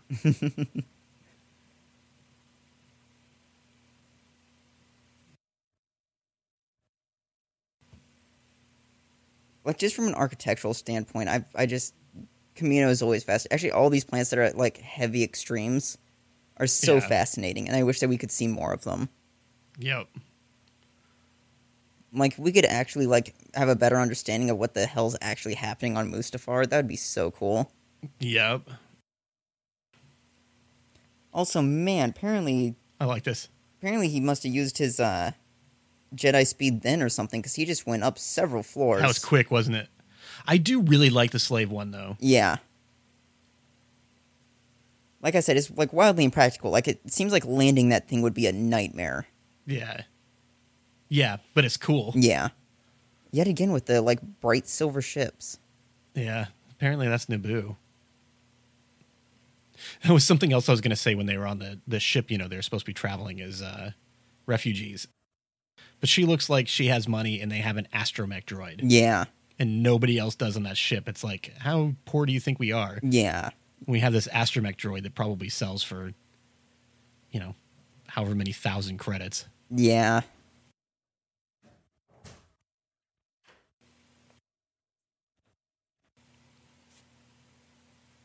Back to Tatooine. Oh, I love that little dude in the background though. I never noticed that before. That was amazing. He's the cutest motherfucker. he wins Star Wars. Man, it's it's like you get rid of all of Watto's slaves and suddenly he just turns into a filth beast. Yep. Boing. This week on Attack of Hanna Barbera.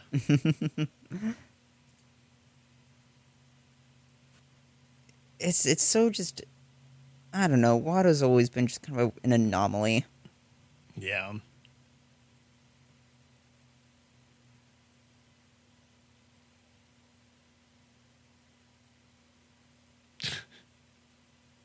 And yet more pit droids. Well, yeah, he doesn't have slaves anymore. He just has droids doing all his work. It seems like the droids would maybe uh, be a better option. Like, sure, they fuck up sometimes, but you don't have to worry about a droid asking for, you know, rights or anything. Yeah. Did you? Did they ever say her name was Shmi in the first movie? Um, I'm not sure. did. Did they? I like in the how Star Wars conquered the universe how many times people comment on like the ridiculous names that they come up with. Yeah. Kit Fisto. Well, it's just one of those things where Shmi again, Skywalker, Sheev, Palpatine. Yeah, it's like you either like are basically just playing keyboard foo, or you're just kind of like I don't know. Drex is a good name. That is kind of a good I, name though. Well, he, I mean, yeah, clearly. I mean, he's a successful comic book character. But it's kind of like you just you just play this game of like I don't know. Watto sounds kind of like uh, weak and conniving. We'll go with Watto. I love the look of Geonosis. yeah, I don't know why. It Like- just looks cool. actually, this is one of those scenes that I really love. Like, yeah, the Sonic mines are maybe a bit weird and don't make a ton of sense given that it's space, but But they look badass. yeah, and like the sound design on them is so cool. Yeah.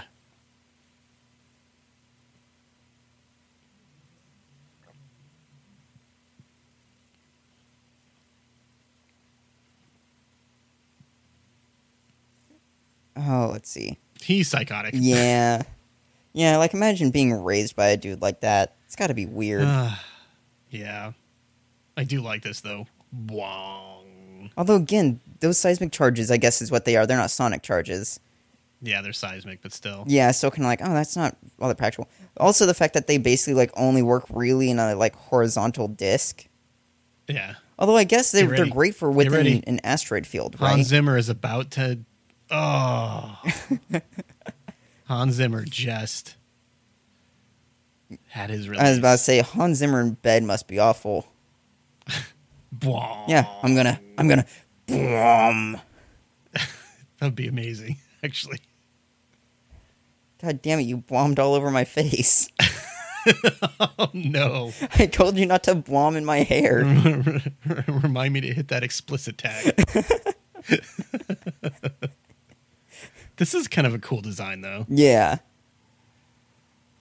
I would definitely like tell this like stop side seat driving. Right? It's kind of like, kid, I'm good. I got this. Yeah, You're not helping matters any. you're not a junior pilot. Stop. So I was going to say, I guess that the seismic uh, charges are, this is probably one of their more useful instances, is when you're in an asteroid field where it's like, oh, I could just pelt them with a million pieces of debris. Yeah, Which makes me wonder if he's maybe got like a couple other different types of bomb in the back there. Like maybe maybe this is like a James Bond car. yeah, yeah. That actually sounds a lot. I mean, given he's got like a million gadgets built into his armor. Yeah. See, Zoop. And here's a missile. And I think that, I mean, these are clearly like just homing missiles. Yeah, But I can't remember in, in the games if they're supposed to be like concussion missiles or something. Man, they've got like I was I was gonna get real nitpicky, and I'm like, oh wait, no, none of the ships like make sense in actual physics. Never mind, we're good. No, in fact, like Carl Sagan was like real sh- really shit on Star Wars because you know they couldn't even get science right.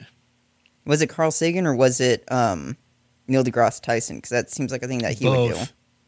Both. Carl Sagan apparently didn't like it because um, it there was no made no sense in physics, like made no physical sense. See, which sucks because it's just like if they can't see it as a way to get kids interested in space at all, then like I don't know. Clearly, they're not getting it. Yeah, I know. It bums me out, and it's it's kind of like that with like Neil deGrasse Tyson too. It's like you can't have fun with anything because the guy's almost made a living on just shitting on movies and stuff. Although I guess we're not not really one to speak at the moment. Yeah, maybe. Well, once we start talking about fun movies, it'll be great. But I can have fun with movies though. you can't blame us when all the movies that we've currently watched are bad. Yeah, here's the thing though, like I still find it fun. Like these ships are fun. I don't care if they have the engines on the whole time and they fly around like completely ignore Newtonian physics. That doesn't bother me at all. You know what I mean? Like whatever. Yeah, I'm embarrassed to say that it took me a long time to realize that those were actual Federation ships. Oh yeah.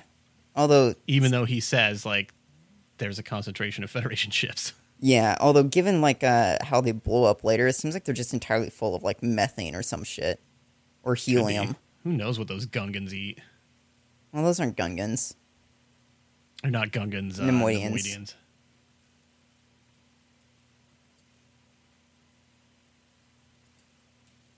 I mean that would be just like a very like Lucas thing to do is just have them like subsist entirely on noodles.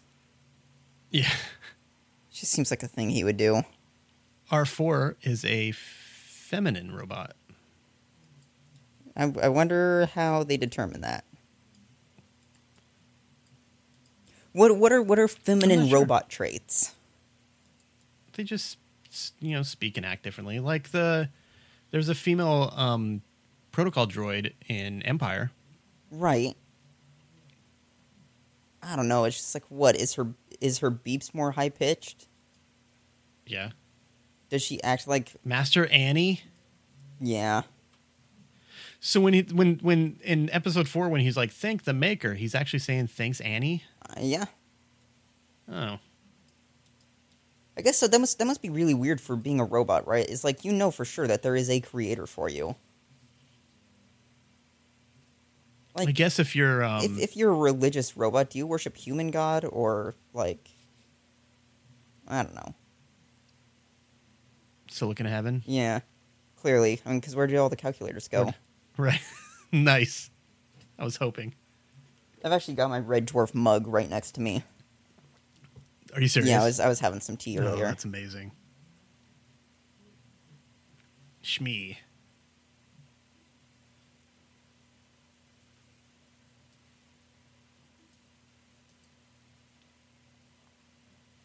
Tatooine has just always wound up being like real boring to me, though.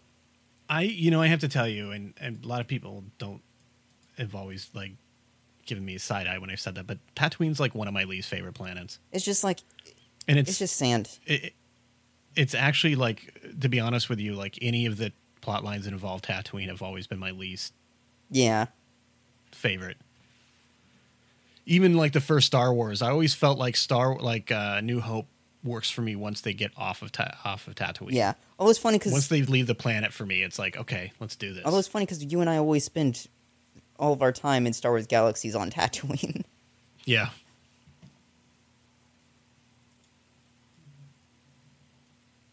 I don't know. I guess it's just like having grown up in a deserty region, just pretty over all that like yeah. Forty Shades of Brown. So what does this sound like? All the colonists come to the planet. They hoard all of the moisture, I guess, and all of the inhabitants that are already there are mindless monsters. What does that sound like? Yeah, that's not problematic at all. Sounds sounds about right. You know, if you think about it, the Tuskens are just living a really good nomadic life. Yeah.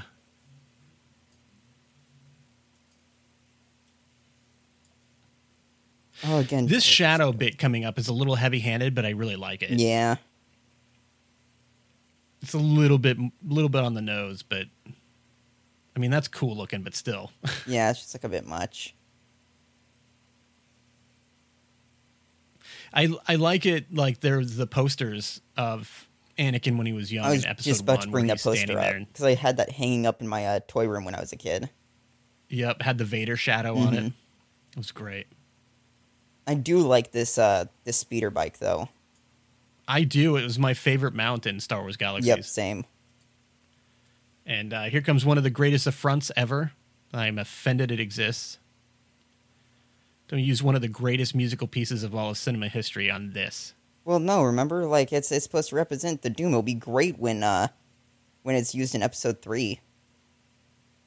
Actually, I'm I'm okay there, but Well, I was just referencing the uh video that we watched. yeah. Such a good track. Oh and like man, I really I like the Sandcrawlers too. Sandcrawlers were Yeah. also always really neat. I mean, they're just like these big lumbering behemoths of machinery. It's so cool. Yep.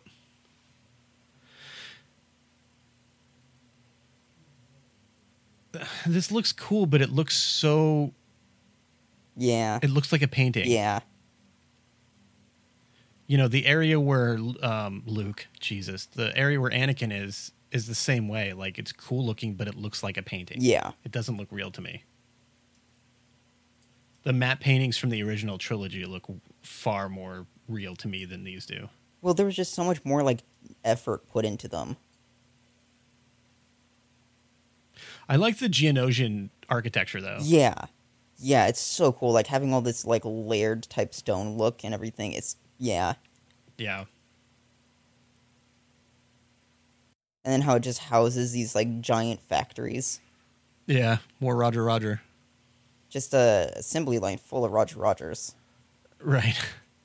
Just think, there's some poor droid that's stuck assembling another droid, and his whole role is to give that droid a voice. But that droid will never get a voice. That's sad.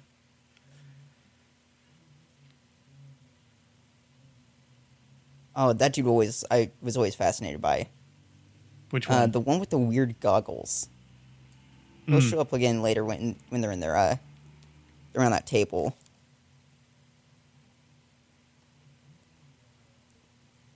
See, Obi Wan was always really good at stealth. It wasn't just on the Death Star. Yeah.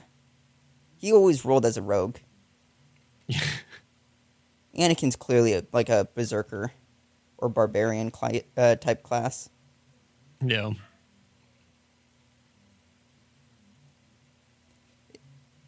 Yeah. This guy. Yeah, that dude. Why are you messing with your controls? It's fine.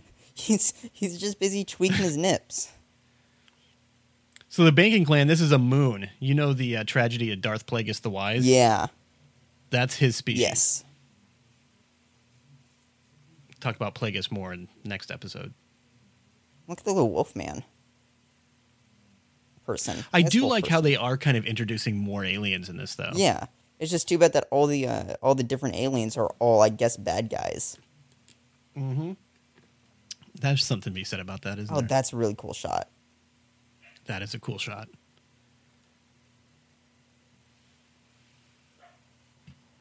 I'm just, I'm not a real huge fan of this whole sequence. Yeah, it's a bit much. Like, uh, it's yeah, just, and, uh, and I think it might just go down to the whole thing that I just don't like the mother subplot. yeah, it's not good. You know that this is the reason that he starts his path down the dark side. Yeah, You know, and, and Well, maybe look, he's some weird uh, virgin or pseudo virgin now that like has got mommy issues. Yeah, I, I don't know. I guess it's just I don't know. I I, I get it. I, I get what he was going for, but and it does actually kind of make you wonder why they have her tied up like that. I always assumed it was some pretty dark, sinister shit. What is it like two weeks? Yeah, like that is kind of some that's some evil shit going on there. She's tied up to the uh the Blair Witch symbol. right. So you played through that whole game, didn't you? I have not played through all of Blair Witch. Oh, okay. I thought that you'd finished it. I played through about half of it. Okay. I need to finish it before Halloween's over, though. I'm not terribly far into it yet. Oh, okay. Well, I'd start playing, but it's the thing. It's like I would rather just be able to play it alone in the dark, where it'd actually be fun and atmospheric. Yeah. Instead of like in a room with another person when it's well lit. Yep. You definitely want headphones on. You want them turned up, and you want it dark. Yeah. This is how much we love this scene. We're actually talking about another video game that has nothing to do with Star You know, Wars. here's the thing: is if you think about, it, we've done that on almost every scene where it's just Annie and another person. I don't, I don't blame Hayden Christensen again. It's just like it's such a boring character. You know, the thing is, is he does a good job here. Yeah, Like emo- like the like emotion wise, he's he's doing. yeah. It's like it's it's pretty. It's well acted with what he's got. Yeah, I don't know how much experience he had before he did this. I think he was fairly new. Yeah, Um, you know, and he did. I mean, he did what he could. You know, it was it was it's like the worst situation you can put an actor into. yeah, You know, a, a, a, director who doesn't want to deal with actually directing people in, in a new situation in an unknown situation. On top of that, you're playing Anakin fucking Skywalker of all people. yeah. You know, that's rough. I do like the soundtrack through here, though. Yeah. Like I don't know, it's um, it's real good. I like that this is supposed to be like That is a bad comes- transition. here comes a so that was um that was liam neeson's voice from episode one except for the no that was obviously not him and it was horrible Yeah, it's real bad. It's just like that. and that was supposed to be him like find like basically coalescing from the ether yeah.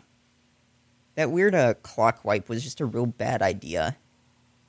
yeah i like his wipes but that one was not good that's that's a that's a weird It is a weird nobody sentence, but. I totally understand. Here's the thing: is anytime I've edited anything, I cannot get a wipe to look good.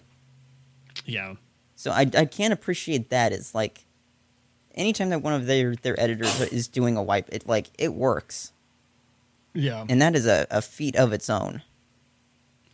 here's one of my major issues here. Yoda knows something's wrong. Anakin's in great pain. There's great suffering. Why has nobody picked up a communicator and asked him, Yeah, What's wrong? We need to go to him. We need to go help him. Something is amiss. Like, they don't even like address it. Like something is like obviously something is incredibly wrong in the force. Yeah. and they just kind of go, huh, and they just nod. It's like, no wonder he turned. Where were you guys? yeah. Maybe maybe the the true like downfall of the Jedi isn't so much hubris but apathy.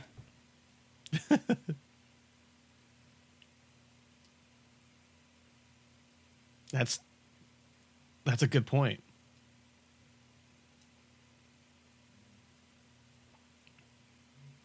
It here's the thing: is it's like I would feel like Obi Wan would be the type to like immediately be able to be like, oh, well, I know why he's probably on Tatooine.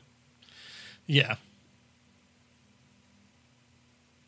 As a matter of fact, they probably should have just See, gone and handled that. Like, could you imagine, like, okay, so if instead they had just gone back and handled this whole slave situation with his mother, could have could have Yeah. prevented all of this.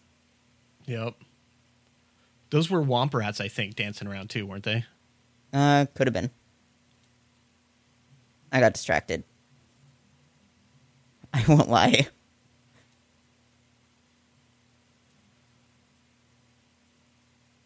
The uh, the Lars Farmstead is like one of my favorite places to go in Star Wars Galaxies. Yeah, Like to just because it's all, like they still have it all like all burnt out. right. Have you played that game lately? No, it's been it's been a minute. One of the new the new emulators. Yeah, it's it's definitely been a minute. It's- It's pretty amazing. Have they finally um managed to add in ships? Yeah. Okay, dope. Because that was my favorite part about playing Galaxies was being able to run around my ship. Yeah, they have. It's really great. Blue milk, finally. I, I guess that's that's sort of the thing, right? Is like I always had this assumption, like with sci-fi stuff, that like, oh yeah, no, if I lived in a, a universe like Star Wars or something, I would absolutely be a pilot. And then it's just kind of like, oh well, you know, buddy, you you could be a pilot now in real life. That's an Right. option. Yeah. Yeah, my brother is uh, finishing his pilot's license this month or next month, I guess. Here's the thing: nobody has had the life death talk with him.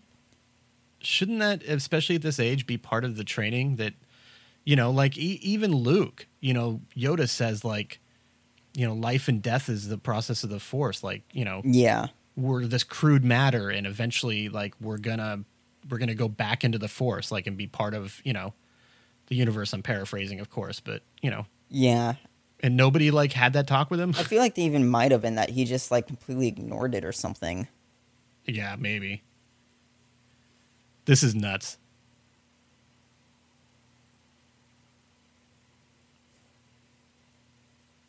that's not your stuff dude no. Also, I like the idea that Obi Wan is jealous. yeah right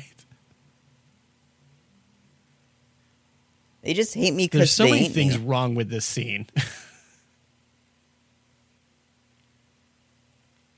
you know what i mean Yeah. Here's the thing, as well. It's like you're you're telling me that after he makes this admission, you keep fucking him.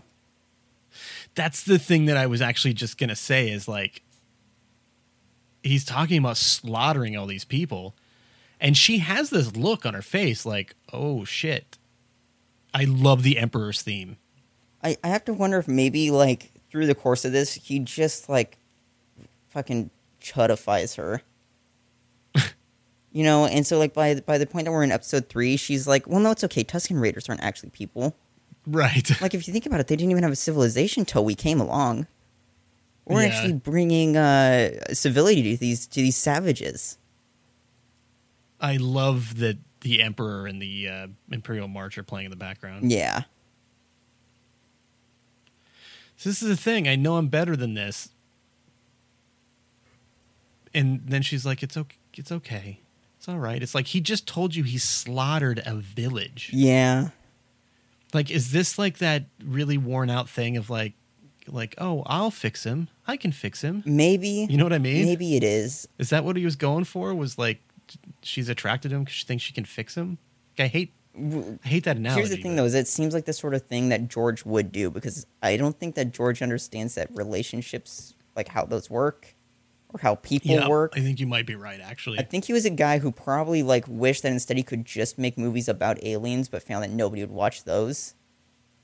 Yeah, Like if you think about it, isn't isn't one of the big points of uh, THX that like everybody's basically um, emotionless?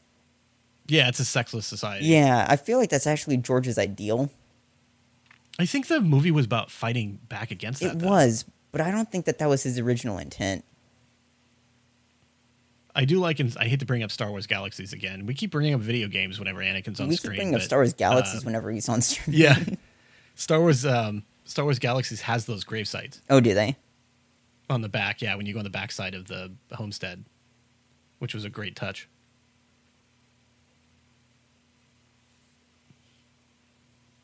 We're not even gonna get into yet until episode four about how hard it is on the Lars homestead. Yeah. because um not gonna lie, Beru is Beru is attractive. Yeah, and then suddenly like ages up like And forty years. Yeah, like twenty years. from now, twenty five years from now, she's gonna look rough. It's just it's all that that sun and sand and wind. It just like creates leather. everywhere. And that's the thing. Uh, Shmi was actually only like twenty four. What's that? So that's the thing. In uh, in episode one, Shmi was only like twenty four. yeah. She just looked like she was fifty. Sorry to interrupt your meeting you're having with the Chancellor.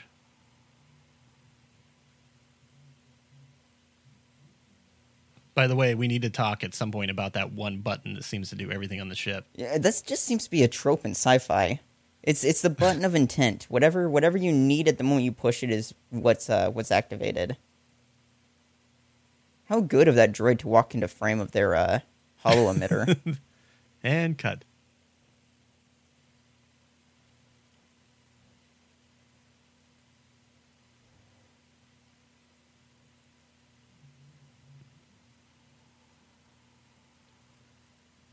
It is kind of a thing of like How about bring her back to Coruscant? Yeah.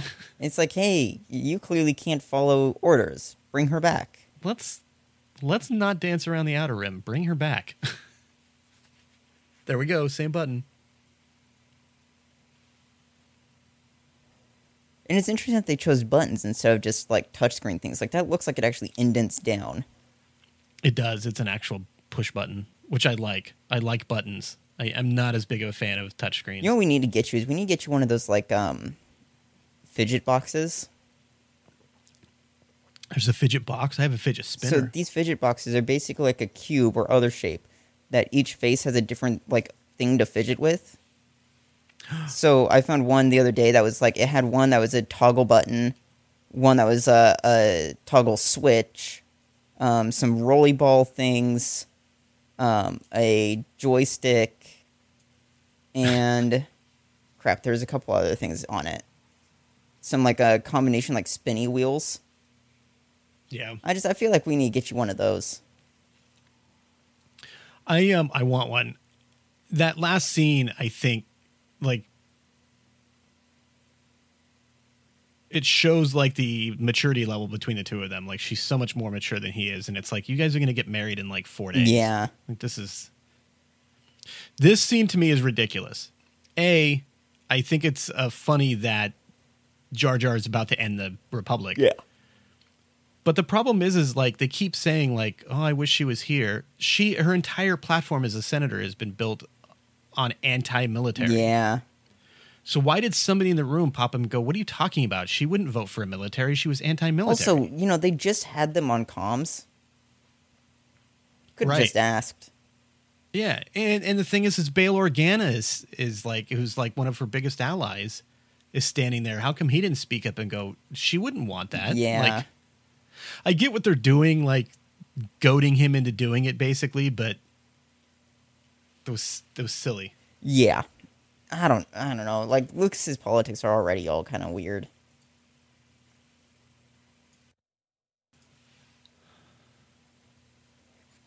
By the way, the blue guy, Mas Amedda, Mhm. we talked about him. Uh, I looked up a little bit more um, in the new canon books, and he absolutely survives the war. Interesting. He is actually the one who signs the uh, the treaty with the Republic after the Battle of Jakku. Oh, cool. They must have like some pretty long And- lives then. Yeah, and um, well, Battle of Jakku was um, a few years after Return of the Jedi. Right. So you're only talking about 25 years, 26 years after this, something like yeah, that. Yeah, but I mean he already looks like he's probably I don't know. I guess it's hard to gauge alien ages. Yeah. The funny thing about him is um, when he signs the treaty, they don't throw him in jail. They actually make him the head of the provisional government on Coruscant, Huh. I guess as opposed to like everybody else that they were bringing up, like all of the Imperial officers and stuff they were capturing, they were bringing up on war crimes. I wonder if it's a thing of just like he's got enough political connections on Coruscant to like make keeping him out of prison like worthwhile. Yeah, probably, you know, to do a smooth transition, Yeah, right? I mean, if, if he's been in government since, or you know, attached to government since the time of Palpatine, he's probably like accrued more than a few favors. Right. And, and, you know, especially in the new, new canon, they focus a lot on the fact that like people think like, um, like uh, Palpatine was assassinated. Right. You know, nobody knows what really happened in the Death Star. You know, it's it's one of those things where you know, it takes a while before they even know he's dead. Nobody knows like right away. Yeah, that's. we'll fair. talk about that later because right now I just want to talk about the simple fact that this is one of the major issues Star Wars has. And it's the fact that they keep everything like the trunk of a tree. Mhm. You know, when you talk about like family trees, like of course he was Yoda's Padawan. Yeah. You know, and of course Qui-Gon was his Padawan. Yeah. You know what I mean? Like there's just everything is so interconnected that it's only like the same like 20 people that have any effect on the galaxy ever. Yeah.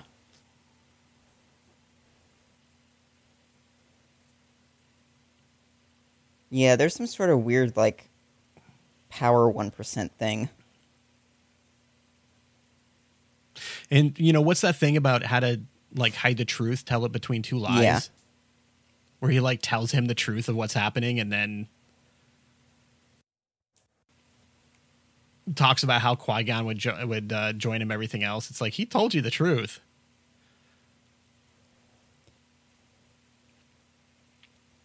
That being said, You I know, and, and at the end, he even says like he said, "What if- you know? What if this is true?" And they're like, "No, he lies. He's part of the dark side." And it's yeah, like, okay, you maybe could have dealt with it right there. that being said, I I always liked the uh, look of the um Senate chamber itself. Like that's so cool. it. Yeah, yeah, I really like it. There's some great scenes in um, a new canon book called Bloodline. Oh yeah, where um, Leia is a senator Mm-hmm. in the Senate, and it talks about how the Senate works, and like how they would have cameras, and you know they would show up on a big screen, and like how like time was like delegated and stuff like that, and like how they would bring up votes, etc.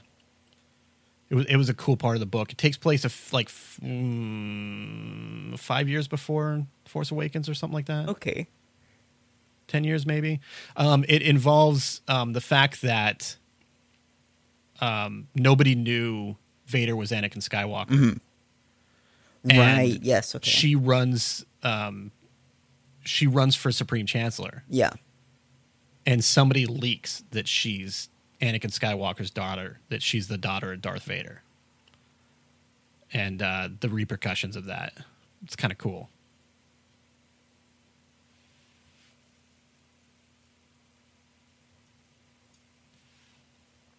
It was pretty smart to hide in a steam vent, though. Although Yeah. I feel like as soon as they Probably step out, they're just going to be hot. like cooked. Yeah. Oh, look, they have a rapport now. I wonder what the point of C3PO having a mouth hole like that is. Just make him look more human. Plus, they um, Ralph McQuarrie based him on the um, droid, uh, the robot from Metropolis. Right. Yeah, I can see the Which had one. similarities. Yeah. Metropolis is a great movie, by the way.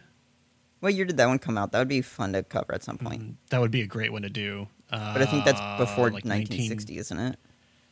Oh, by sh- it's it's silent film. It's like nineteen like twelve or something. Yeah, like so that. that's a bit I'm outside of our look it up range right now. Because, yeah, because I know that uh, I just got that wrong. Uh, nineteen twenty seven. I was thinking maybe we should wind up doing at some point uh, bonus episodes just released out onto YouTube.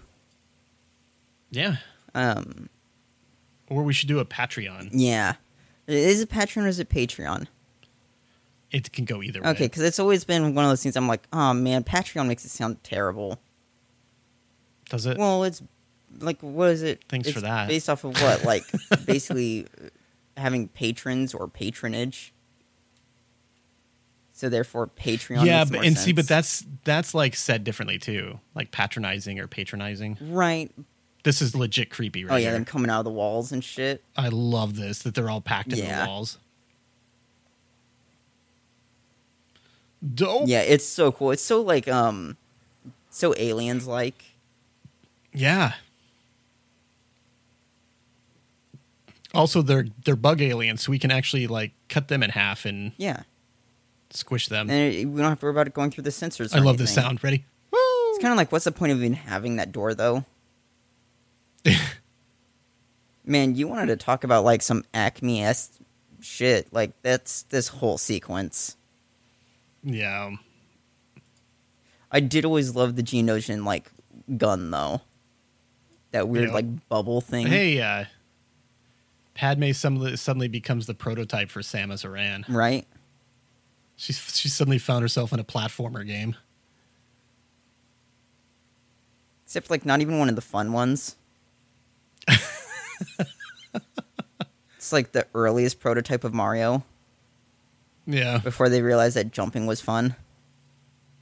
They're just like, no, it's just a conveyor belt game. What are you talking about? This is the uh, the prototype of uh, Mega Man that got rejected. Yeah. What do you think a, a D platformer would be? This. Yeah, instead of instead of being vertical, the whole game's horizontal. I don't want to be negative, but I'm going to be negative here. This is the most worthless sequence in the entire movie. Yeah, it's not great. This is worthless. It's real bad. A, it's horrible CGI. It doesn't move anything like Anthony Daniels. It's ridiculous. Yeah, it's real bad. and it's so full of puns, like this whole thing. Well, that is just like, wait, did, they didn't really need included. You're just putting them in now to pad the runtime, which Yep. at two hours twenty two minutes does not need padded. No, not at all. You know, there's a thing that they teach you in writing that like once you're done, you should probably do your best to take out like ten percent of your first Yep. draft. That way, you're only taking whatever's like necessary for the plot, or you're actually having to make That choices of like what bits are good. Nobody, Yeah. uh, nobody told them to do that, or if they did, and this is the ten percent that, or this is the uh, ninety percent that was left, then it's like I don't want to see what was taken out. I think the thing is, is nobody told him that. You know, there was nobody to say like, you need to kill your darlings. Yeah.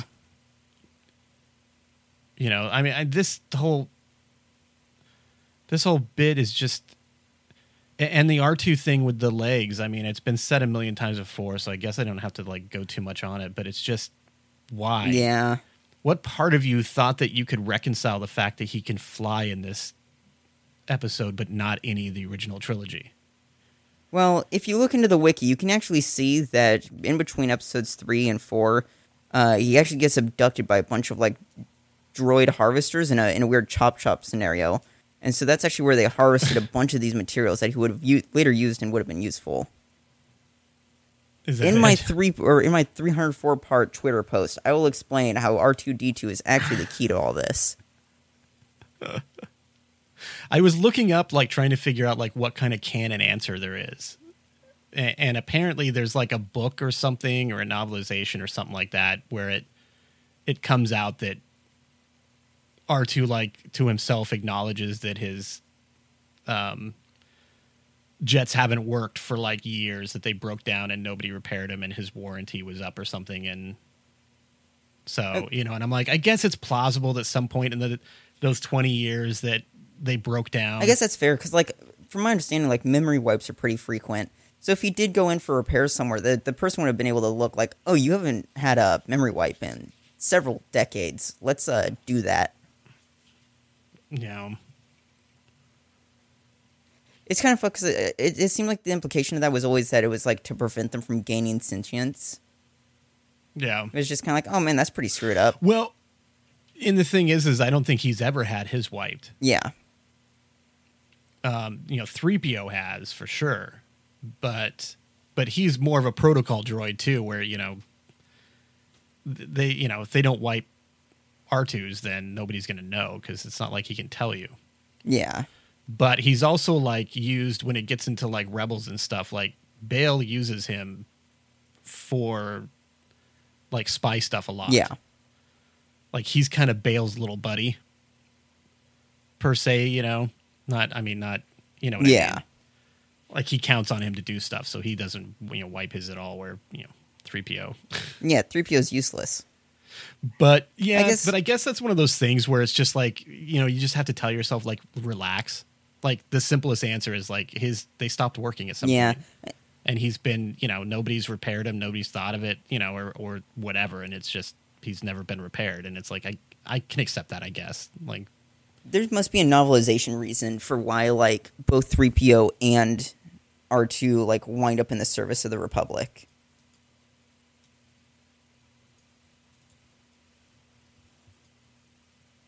Well, um, I mean, Bail like keeps them at the end of three. Oh, that's right. Yeah. he he just and they they serve him until they end up on Tatooine with Luke, and that's kind of how they, you know, serve the rebellion. Is is you know, Bail has them doing these kind of like secret missions or having them surveil stuff and you know things like Yeah. that.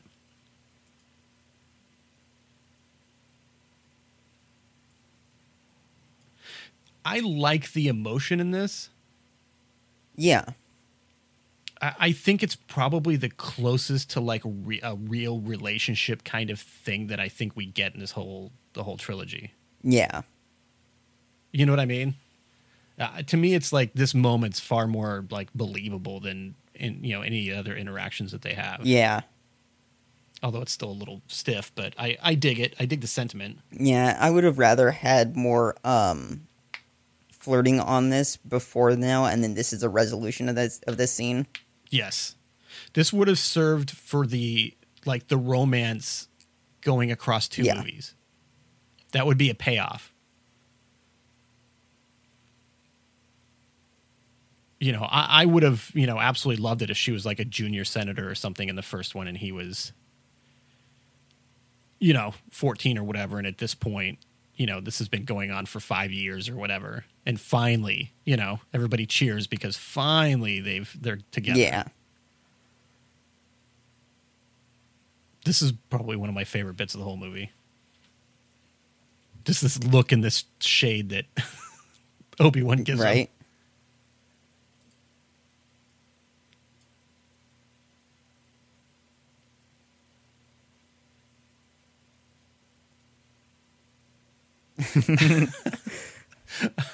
It's my. I think it might be one of my favorite lines of the whole movie, and that look that like Anakin gives him back. Like, God damn it. Yeah. yeah, it's kind of like, oh man, good job. You're gonna get us all killed. That is interesting So you- armor on that dude. so you were talking about their language reminded you of South yeah, Park? very much. like the African Yeah. tribe. Oh, okay. Yeah, where it's all just like clicks and whistles. Yeah. Uh, Geonosis actually like no Oh, good. sorry, go ahead. I was just gonna say Geonosis actually plays like such a huge part in the Star Wars universe. Does it really? Yeah, the uh, the initial frame of the Death Star is actually built in orbit Oh right, yeah. by the Geonosians. Um, they they they mine the um, they mine the asteroids for the materials basically and build it there. And in the novel um, Catalyst, which is the the prequel to Rogue Mhm. One, there's a bit where uh, Krennic basically blackmails or coerces that guy in the armor, the the head dude, into uh, having his people build a Death Mhm. Star. And they basically get to a certain point and then they move it. They move the actual Death Star out when they can, and then they basically uh, commit genocide Yeah. and kill all of them. Yeah, I was gonna say there's no way that he allows them to continue living. No, they actually it's a, a subplot in Star Wars Rebels where they discover that they've gassed the entire planet. So it's like, look what you got yourselves into. So when do you think that this scene goes too far? No. Yeah. I don't know. This definitely to me this is um initially I was going to say that the the speeder chase was this film's pod race, but this actually might be it. Yeah. Just like continues on forever and maybe should have been cut like It- 10 minutes earlier. yeah, it just really does seem like it. I don't know. I mean, do you feel like it's like thrilling? Not at all. Uh, you know, I think maybe that's part of the thing. Is I'm like, I'm not like I'm. I really feel just uh about it. Yeah. It's just kind of like, oh, and then this happens, and then that happens, and then that happens. There's no like, there's nothing to it really. There's not even really like a soundtrack to also like help push things along emotionally. It's just kind of Yeah. there. I, I saw this bit and I was like, you know, I was telling Fred about how the effects held up even to this day, and he was calling me on it. And no, he's right. It doesn't. yeah. It's just it's real bad. You can tell like exactly where they are in relation to green screen Yeah. stuff because it just stands out Yeah. so poorly. I like this bit here that you know he's using the Force because that's one of the things uh, Ezra Bridger from Rebels is like incredibly adept at using the Force to communicate with animals. Yeah. and you know is apparently more so than you know most people. I like how he's able to kind of like, okay, chill out, dude. It's fine. Yeah, it's the one skill I pretty much never used in KOTOR. Look at that. I mean, that's a real person. Yeah. I guess it's supposed to serve as a callback to earlier on Naboo. What's that? Oh, him now writing this beast. Oh, yeah. I actually never thought about that. Okay,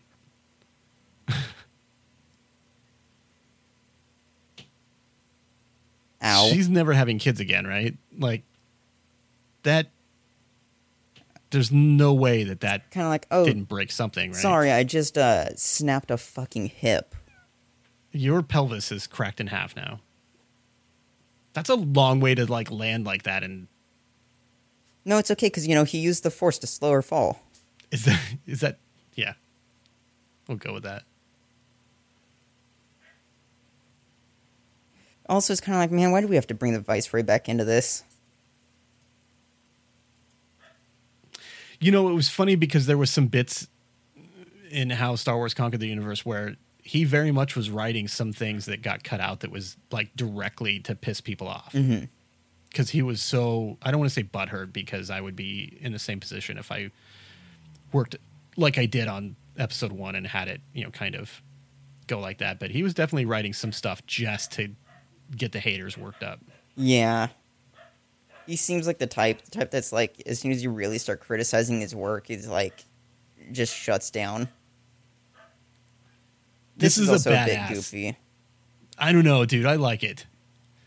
Like, especially that draw right there, the like over the Yeah. back. Yeah, but it is kind of cool to see them all pop up out of nowhere, though. I mean, I'll grant you that.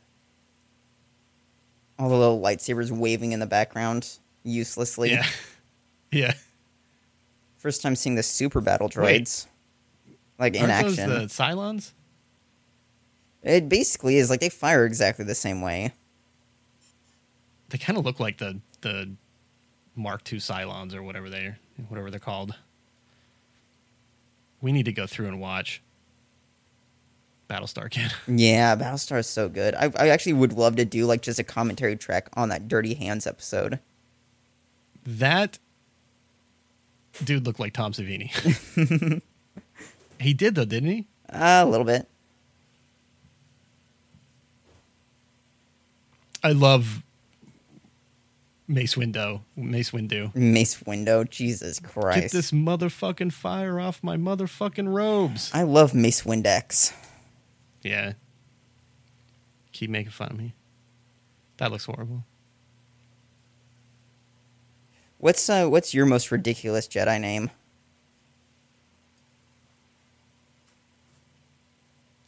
Oh, I don't know. I don't know. I can't get more ridiculous than like Kid Fisto. I don't know, like Draw Cloroxo.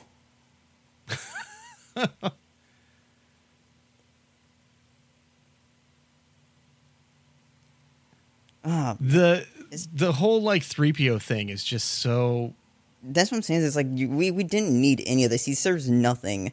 He's not even really a comedic Shink. thing to this. You already have enough No, of that it's anyways. not. You know, it's like, oh, what a drag. Oh, you know. Where where did uh where did Lucas learn like creating dramatic tension? Because it, it clearly whoever taught him is incompetent. Oh man, don't kill a dinosaur, bro. like this dude can't fight off three shots from Jango. Yeah, Like he just had to have been like just that one Jedi in the back of the class that nobody had the heart to fail, right? Because he's he's a th- he's a, a four time fail uh, rate in his uh, sword fighting class. right, It just got to a point where the teacher was just like, "I just got to pass you on to the next one." just failed upwards to uh, the rank of Jedi Master. it is kind of fun to go back and look at all the looping of Jedi in the background that they inserted. Yeah.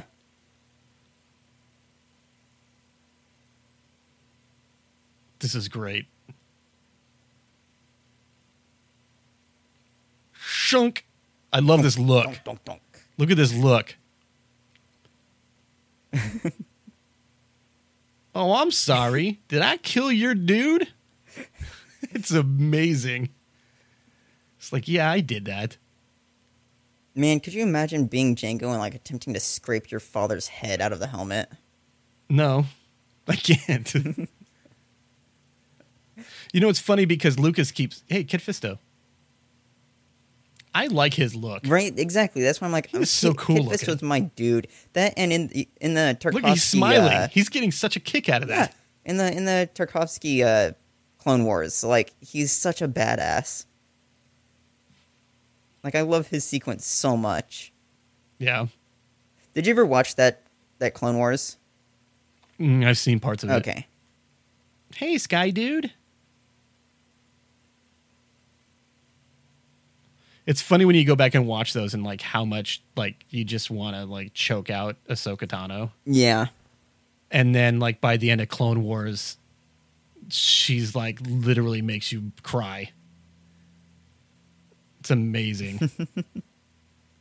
have you you haven't seen that far into Clone Wars, have you? No, from from that Like- from the anim- uh, like the 3D type animated Clone Wars, I've only watched maybe like four episodes. Oh, okay. Yeah, her storyline is, and she be, she absolutely becomes like one of the most favorite characters of, of Star Wars. It's amazing.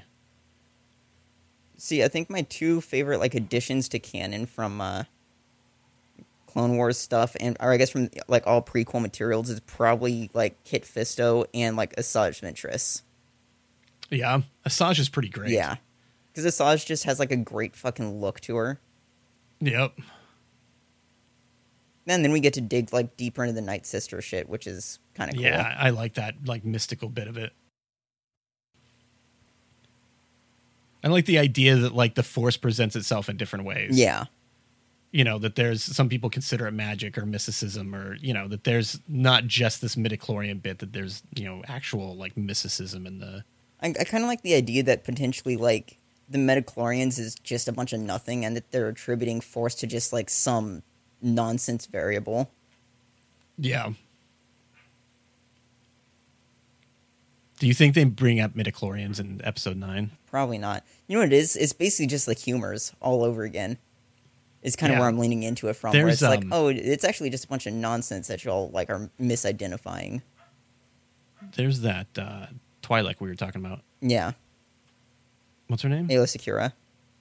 yeah It's got two A's in it, I think. She's weird. But yeah, i like this little twirl that anakin does right. i like that i don't know why Also, yeah, put your blade over your head. That's the most defensive position you could possibly take. hello hello The clones look awful.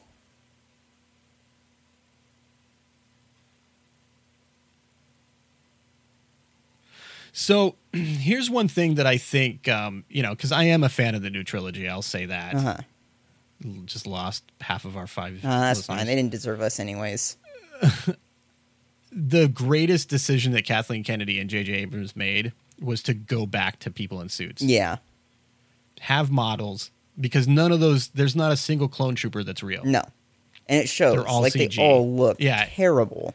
The clones in the uh, in the Clone Wars series look better Yeah. than these ones. yeah. Uh, having the First Order troopers actually be people in suits was the best decision. I mean, look look at that. That just doesn't. I do like the weapons they have though, like the little mini Death Star gun. Yeah. Like the little ball cannons Rockets are kind of loading in. dope. Yeah. Although it was my hated position to play in in um Battlefront 2. Really? Yeah, just because like you can't shoot shit from it. It's been a really long time since I played that game. So how come his head doesn't come out? Uh, apparently it's just a real tight fitting helmet. I mean, you couldn't, right? You know, there's probably I mean, some really good have it come stew meat in there. Oh God, what the hell? All I'm saying is you take the helmet, you pop it in, a bit, in some water, you know, a little bit of like thyme and rosemary, Oh no! some carrots, some potatoes, you're good. I like the sounds of these Yeah. transports. It, it's got a very like um like uh World War II bomber sound to it. Yeah, exactly. How do you feel about this battle? Um, how do you mean? Like, like Do you remember seeing this battle when you were a kid? yes. Well, so I remember as a kid being so pumped over the uh the Coliseum scene. But as it stretched on, like getting a little bit further and further out of it, where it's just like, oh, I don't, I don't know, you, I can't keep up anymore with what's going on. Like as a kid? Yeah. So like as it went on, as it got into this, it was a little too much. Well, it's just I think I got that visual fatigue, right? That you get out of like okay. Michael Yeah. Bay's Transformer movies now, where it's like, okay, but at a certain point, it's just like I, I can't even follow what's going on on screen. Gotcha. These uh these I go back and I forth love. on this because I I really like this bad. Like this is the cl- this is the war. This is war. Right. You know what I mean? You know, and you don't really get that in Star Wars very often. Um, you know, I love how like each Jedi gets his own uh squad or whatever that they go running into battle with. Yeah. and I, you know, I like the looks of like all the different. bots. One of the things I really like is the fact that like the uh, the clone army looks so like clean, Right. and then you go to like the droid army and like they're greasy and like, you know, these have like white, you know, smoke for their missiles and the the the missile carriers for the droids have like purplish and they they're really dirty and smoky and Yeah. like I like that. Yeah, look at all the little like uh, scuff marks on their armor and shit now. Yeah. Like I said, I always loved the look of these walker tanks. Yep. And then these See, things, these things were so these- cool. Yeah. Like I don't know why. Like I like how they, it's like, goofy design. Sure, it's like let's just put a gi- giant missile turret type thing on two wheels, Yeah. two giant oversized wheels at that. I like how like their missiles like do little twists and like curves and stuff when they like they do loops before they hit. Yeah. It's just like it's the, the the missiles were designed by the orcs out of Warhammer or something. right. And I didn't notice it at the time, of course, but the Death Star plans are spinning around in the background. Yep. I didn't even notice it there either. The first time, I mean. Right. There was just so much going on, I think it was easy to miss. Until now, when he pulls it up, it's like, oh shit. This always seemed like such a weird decision. Whenever he does shots like this, where it's just like, here's just an alien talking for an extended period. Right. It's one thing when it's like Chewie like giving out brief phrases in, the, in a conversation, but when it's like, oh hey, here's extended dialogue in Alien. I kind of like that though. Yeah, Yeah, it makes to me it makes the universe feel a little bit more alien. which is fair. I would rather I would rather have I'd rather have the alien languages with the subtitles than Gungan. No, that's fair. You know, I don't know if you've ever seen the anti-cheese edits. No. Uh, there's a guy who did the what's called the anti-cheese edits, and he went and like edited out like any of the love stuff, hmm like the romance type stuff. Um, like with Jar Jar, he actually like puts in some weird voice and then adds subtitles. Right. With like different lines of dialogue and actually makes him seem kind of badass. Yeah, it was just like it's just like some jumbled thing, but like he takes out like a lot of the like the the cutesy like just really hokey stuff and and does a completely new edit and it actually makes them so much better. Yeah. And takes out like I think something like 15 or 20 minutes out of them or something like that. It's pretty great. I love this sequence though. Yeah. I like the like newsreel style editing he tries doing, you know? Yeah. where it's like zoom in really fast, zoop, like it's a news newsreel camera. Yeah. See, though, like it's got nothing on like the camera work in um, Battlestar. Still, Oh, for sure. like those. I those, love um, this sequence too. Yeah, with them like in this dust cloud shooting. Like I love Yep. that. I like seeing all these like lights like- firing out and everything. Yeah, how the blue and the red like reflects the dust, and Yeah. you can't quite see what's going on, and it's just like the madness of war, pretty much. Yeah. we're out of rockets, sir, but you have two ball cannons, and like, Yeah, you're telling me that you can't like bank a little bit or something if it's even a matter of firing arcs. it's like you've got f- like five guns on that thing. There's turrets on the wings. Yeah. Yeah, it's kind of like y'all should be able to handle this. I do like um Bye. God, that was shit. Um, I do like how like the the armor and shields and stuff when you fire lasers and stuff and they just kind of explode like they're exploding uh, shells. Yeah. I really I, that's something I've always liked in Star Wars. Yeah, and I, I love the, the like purple explosions. Those are pretty neat. Like the Yep. lasers aren't looking great right now, but This argument, It's this argument should tell somebody there's a problem. there. yeah.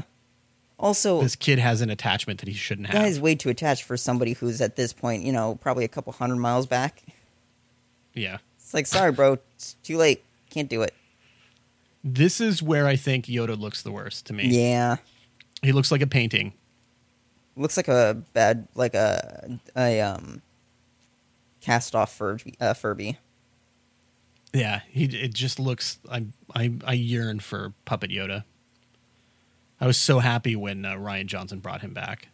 Oh man, I think I had like a toy Yoda when I was a kid, No, but I think uh, I think we peeled off a bunch of the latex stuff that made up most most of his face, yeah, like just over time from playing with it and shit. Because I'm pretty sure at one was- point, like his really- eyelids were exposed. that really bummed me out. That was my favorite clone that just got killed.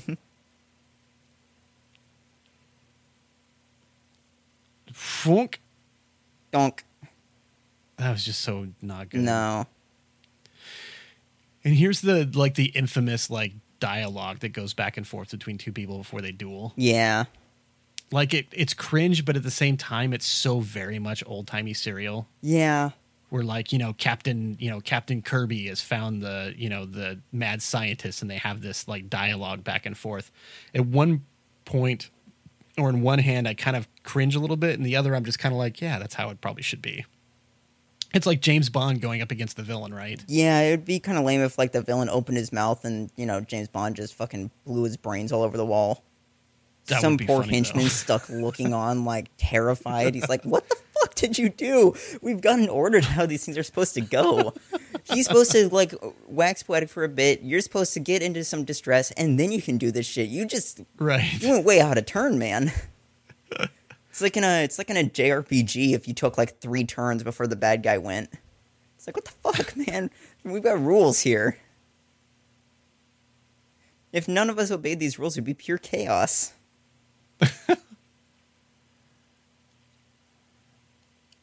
I like how even like Obi Wan like succumbs to his taunting. Yeah.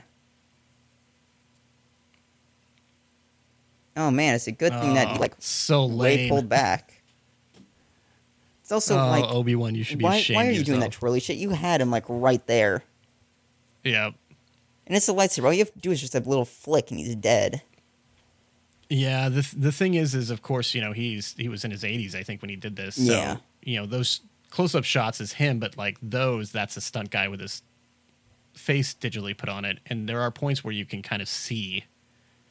You know, it morphs just a little bit or blurs a little bit, and this is my. This is my most hated scene of It's this kind of like, dog, why, why you do? Well, you aren't helping yourself there. Look at this. And then, like, But these close-ups Uh, are bad.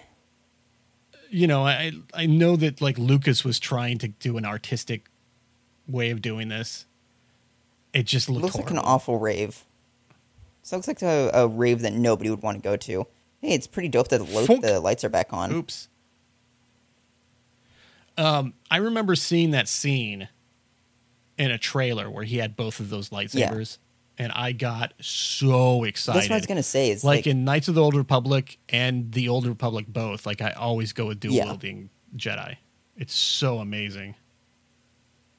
See, I always go with whenever I'm given the chance, like with the double bladed. I don't know why. I just like it. Really? Yeah, My Sith characters are always double bladed. especially if I can change the um, colors of both blades individually.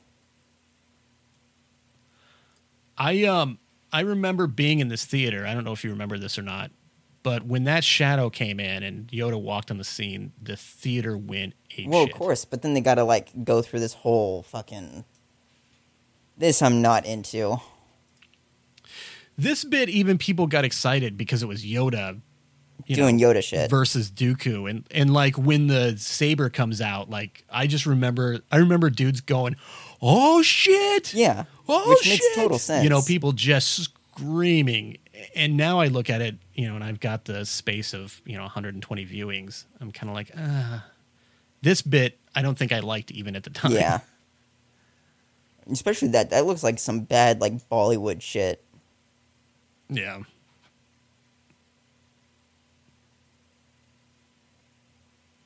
See, I just don't. That's what I'm saying. Like, if I if I were to do this, I would probably cut out this whole force segment because it's like, what are we even doing? It doesn't Yeah. look good. We, you know, this was before like Marvel could really get down the whole like two people shooting a laser beam at each other. Right. But and even then, it doesn't look good today. But it definitely didn't look good then. This is cool looking. I just don't even know how it works. Yeah, like his like blade is like two feet long. Like even right there, like you can't just squeeze the head like forward a little bit and get him in Right. the head. man, those Yoda yells. You know, it looks to me it kind of looks goofy now, but I remember back then just like losing my mind. Yeah, and it makes total sense. I think it is one of those things that, like, since we've seen it so many times, it's kind of like, okay, well, it's worn on us. Yeah. Of course, he's your Padawan. Yeah, because nobody can not be connected. and is a true Sith, right? He's a Sith. Like I'm gonna take the cowards okay, he way. could be Yordle's Padawan. What's Yordle's Padawan's name? Nerds, get get at me on that. Kid Fisto. No, come on, everybody knows that Kit Fisto is Mace Windu's Padawan. is that true? Yeah, and then Mace Windu is actually the Padawan of Sifo-Dyas. is that yeah, true? absolutely. You're full of I shit. full I know this shit. is Are one of those times kidding that you tell me stuff. You act I like I, I. I memorized the fucking Wikipedia. No, sh- no, not happening. I love this bit where he just like whips ass, and then the second it's over, he just goes, "Oh, like I'm done. I'm tired." like when he needs to turn it on, he can turn Yeah. it on. that droid is way too ca- like casual. Yeah. I like this like solar sail like Yeah, hyperspace thing. yeah. The like solar sail like hyperspace cloaking thing as well. I think is what it's supposed to do is as well as like cloak the shit. Oh, does Uh, I think so. I think I read that somewhere, but you know, I like how these guys are so freaking useless that they can't move until now. yeah, Like through that entire thing, you're telling me Obi Wan couldn't get up and move, couldn't crawl somewhere. couldn't use the force to blindside Dooku. Right, Like think about it. All he had to I do was just like get trick over how, Dooku like- just a little bit. right. He could have like waved his hand and took one of those um those power cord thingies and flipped him up around his leg or Yeah. something. Uh, I still to this point think I, I just love how Coruscant looks. Yeah. Hey, do you suppose that there's like force negating cups that Jedi's wear or something? No. Like, cause I I mean, I would think I'm a bad dude, Sith. The first thing that I would do would be like go for the dick, right? I would just be like, I'm just gonna force push your dick in, and then that's like gonna ruin your day at least. wow. I'm just saying, these people are they're not imaginative. I love the Emperor's theme so much. I know I've said this before, and I'm going to say it probably a half dozen more times. It's it's really good, But like that low, theme is like bassy. Yeah. Yep. So this is what supposed to be the Imperial Palace being built, or I couldn't tell you. I, I, it's, I think it, I think it is, but I thought the palace was like right in the middle of like the city part, not like off by itself. And this is where you get to learn that he's Lord Tyrannus.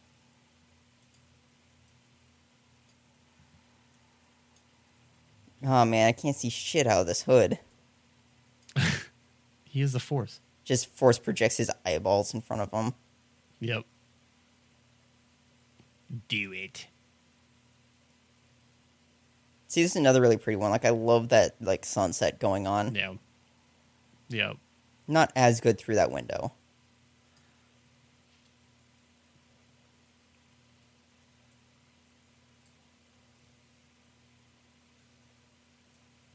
Dooku. So here's a question: like, what happens to all the chairs when nobody's in there?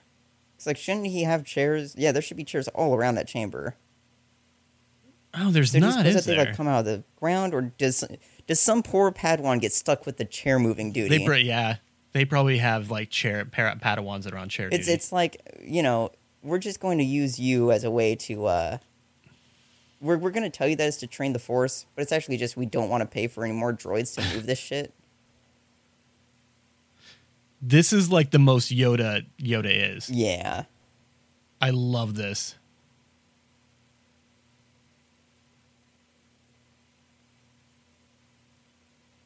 I love that the shrouds falling. How do you feel about this shot? Like on the one hand, it kind of sucks with all the clones looking plasticky, but it's kind of dope seeing all of them like and It's like the kind of scale awesome of it. though. Yeah, I still think it's awesome. I I mean, it's very obviously CG, Yeah. but it still looks pretty badass.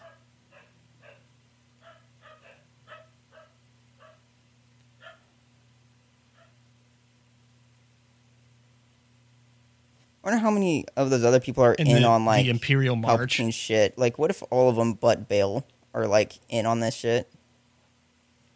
Um, the only one that knows is Oh, yeah. Mas Amedda, the blue guy. He actually ends up. Uh, d- he he knows that he's Sidious, Gotcha. and he's like one of the only people that does. So here's the thing: Do you suppose that his little uh, horn things like secrete venom? Because I always pictured that they did as a kid.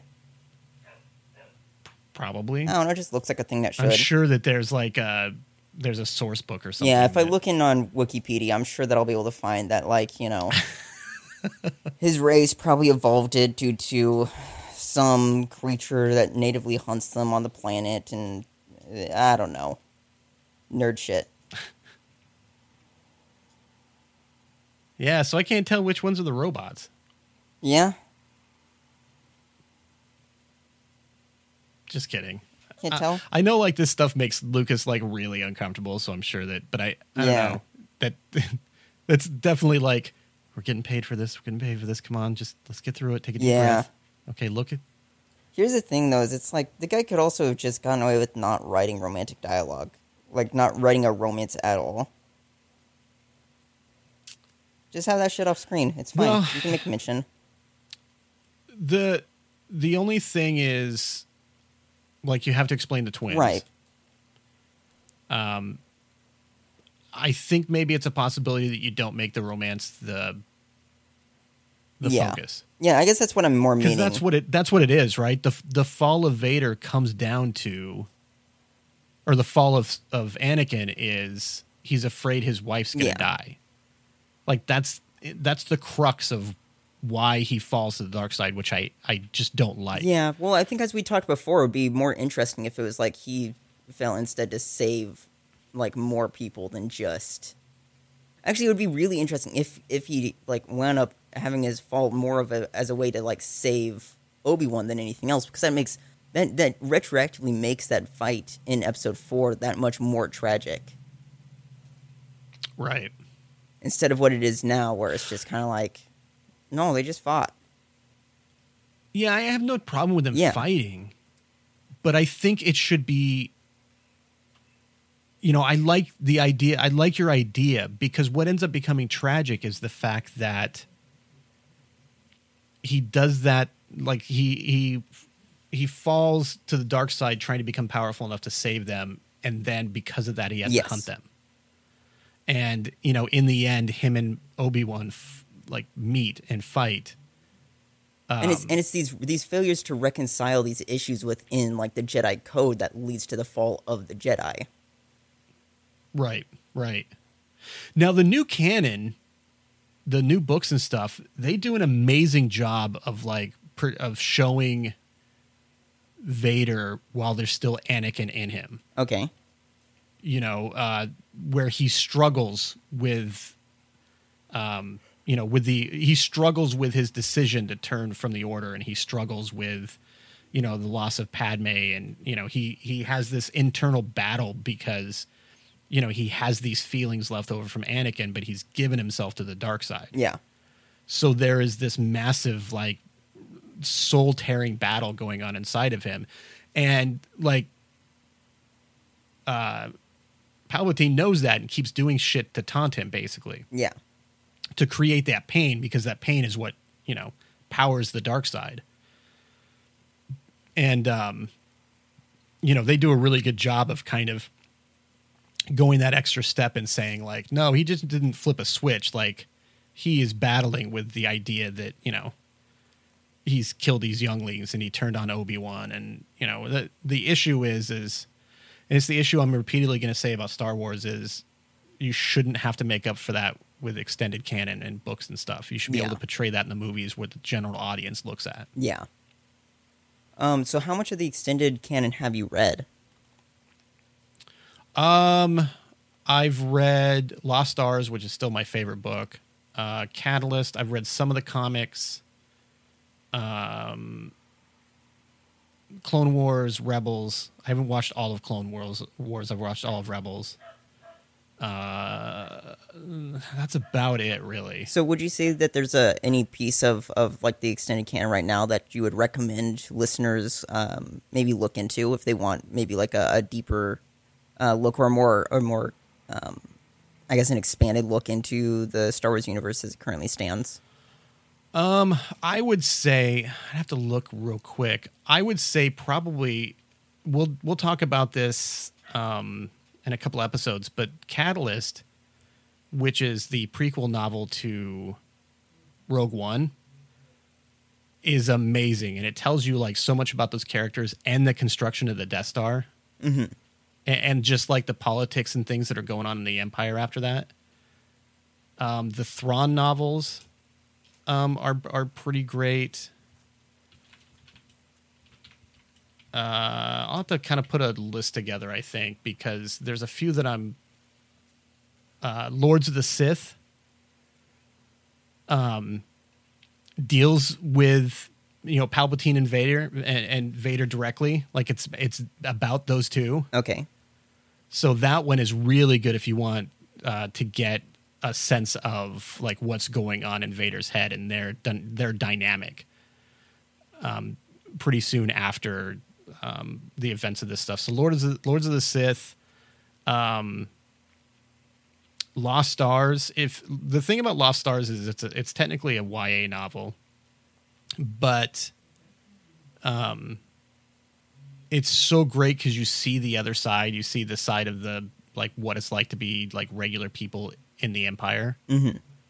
and like how uh, how they think, how they view the rebels, you know, as terrorists, and why they think the Empire is good.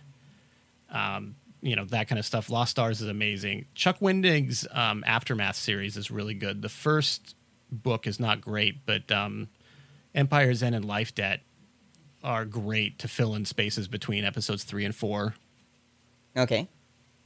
But um, and Bloodlines is amazing too. But those are like looks into like after you know Return of the Jedi. Right. But definitely Lords of the Sith. Okay. I think I might wind up picking that up too. I got to finish. I got two books currently on my download list, and I'm finishing. Uh, and I'll Oh, probably really? grab those Yeah. first. I'll look um I'll look a little bit more into that because I feel like there's a couple that I'm forgetting. The the issue is that some of the really great novels are now considered um legends. Like the Darth Plagueis mo- um uh one is amazing, but I believe that's actually not canon anymore. I think that's legends. So I have to look and see cuz some of that really good stuff has actually been set to the side, you know. Yeah. Okay. Um Any? Um, yeah, so any real quick thoughts or Not that I can think of. I think that we pretty much covered. Uh, overall, how do you feel about this one? I think probably still in the same boat. Like it's probably not your your favorite Star Wars. It's not my favorite. Um, if I was to rate the trilogy at this point, it would be three to one. Yeah. You know, uh, I I don't hate it, but uh, I definitely at this point, and now that I'm, you know, that we've got the new trilogies, et cetera, et cetera. It's like, you know, I, I definitely don't hate it as much. You know, Christian Harloff from Collider Jedi Council, I think, makes a really good point that you know a lot of people have really come come around to the tri- to the original tri- or the prequel trilogy, Right. And he surmises that it's because at the time we didn't think we were ever going to get any more Star Wars movies. That makes sense. If this, it's like if this is what Star Wars is going to end on, then it's an awful way to end on it. If it's not going Right. to end on this, then it's fine. Right. Yeah, and, and he that's exactly you know what he thinks is he thought that was it and that this is what we get and there was a lot of hate and now that we know that you know we're getting the sequel trilogy and we're getting more movies beyond that people have come around a little bit more they take him into perspective perspective I think um and a lot of people have come to respect especially thank you to or thanks to um like the Clone Wars, a lot of people have a better appreciation of the lore, but you know, in this era Mm-hmm. per se, but um, You know, and I do too. I don't. So the thing Uh, is, though, is I, they're not- I have to wonder what um, what the difference is though between uh, this and let's say the um, original trilogy. Is just that there's more like name dropped um, references to events and people. Um, that's that kind of causes maybe a bit of of uh, conflict over over the original trilogy because the original trilogy didn't really feel that way, right? You didn't feel like you needed extra material to um, explain areas of the original trilogy. While as with the prequel trilogy, in some ways, it almost feels like that's a necessity. Well, if you did for the original twil- tr- uh, trilogy, This made the same mistake, if you need the original trilogy, it's because you wanted more. right? you know, it, w- there is a gap between like episode four and episode five where it's like, holy crap, they're full on rebel generals. You want to know what happened in that, you know, time. And when like Han Solo says like we ran into a bounty hunter in Ord Mantell, like, you want to know that story, right? Right. And, and of course, he always references like, I need to go pay this, you know, this. Uh, I need to pay Jabba the Hutt back. You don't know who Jabba the Hutt is because originally there was no Jabba the Hutt in the New Hope Right. you know, I got to pay this debt off, and you're always wondering about that, but you never felt incomplete, you know, be, because of it. And and even when you go between like five and six, like Luke is obviously a very different person between five and six, Yes. right? Oh yeah, very very but, different. But back then, you don't you don't think about it. You just think, okay, it's been a couple of years or whatever, and Luke's finally like embraced the you know the Force per se Right. or whatever. But you know, here it feels like you need to go look stuff up because you don't understand who this person is. You don't understand what just happened, or you know, Sifo-Dyas is never explained. So you need to go figure out. You need to go online and figure out like who's Sifo-Dyas and why. You know, um, there was just there was like plot stuff that you felt like you needed to go fill in the, you know, So is it uh, maybe f- fill in the blanks. is it maybe that for this prequel trilogy he wanted something that was a little bit more um, complicated and had a lot more moving parts, whereas in the previous ones it was fairly straightforward, and maybe that's where the this kind of falls to its its own detriment. A little bit. I think he wanted to tell a more complicated and a certainly a bigger story. Right.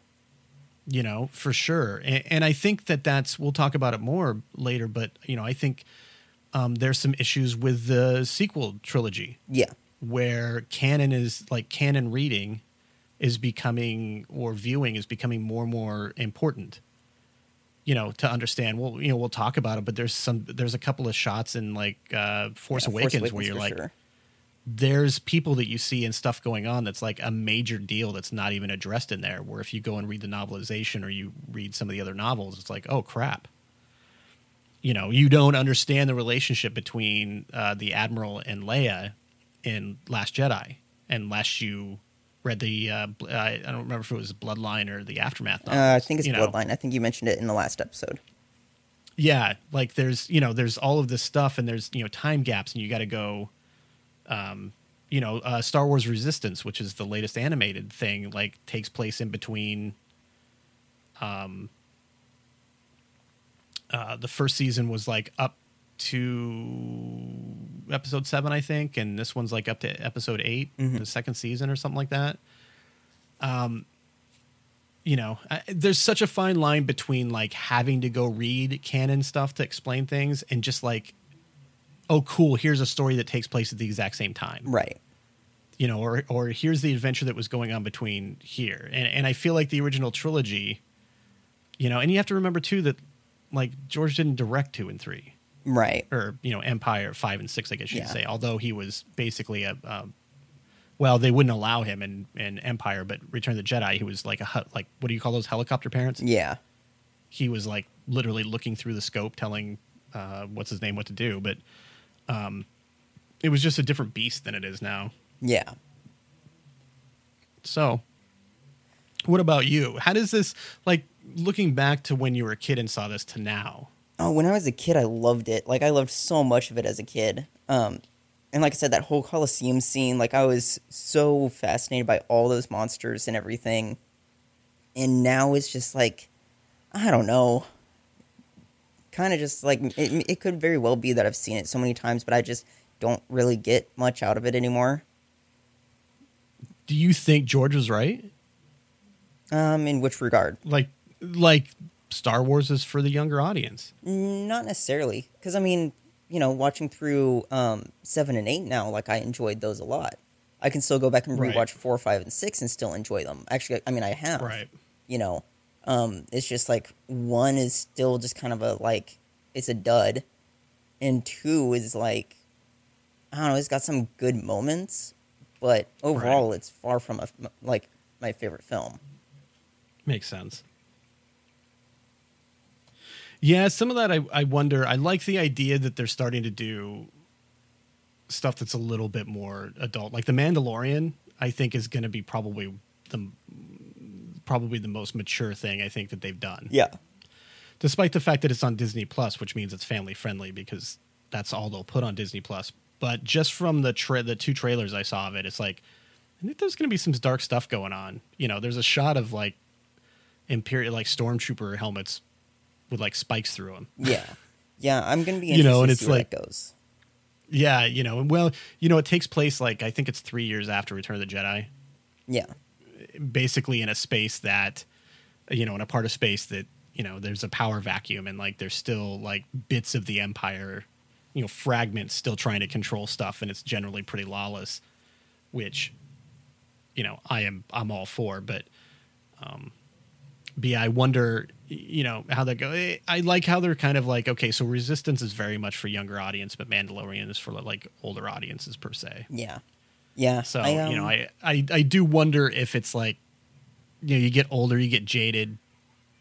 You know, I think public opinion has something to do with that. it very well could. I think being exposed to fandom that you know really, uh, I've had that happen. I'm guilty of that, where I've been exposed to fandom that really shits on something, and then suddenly I don't like it anymore Yeah, because the problems with it are like glaring in my face. Where before I was like, you know, I mean, that's what happened to me in Nickelback.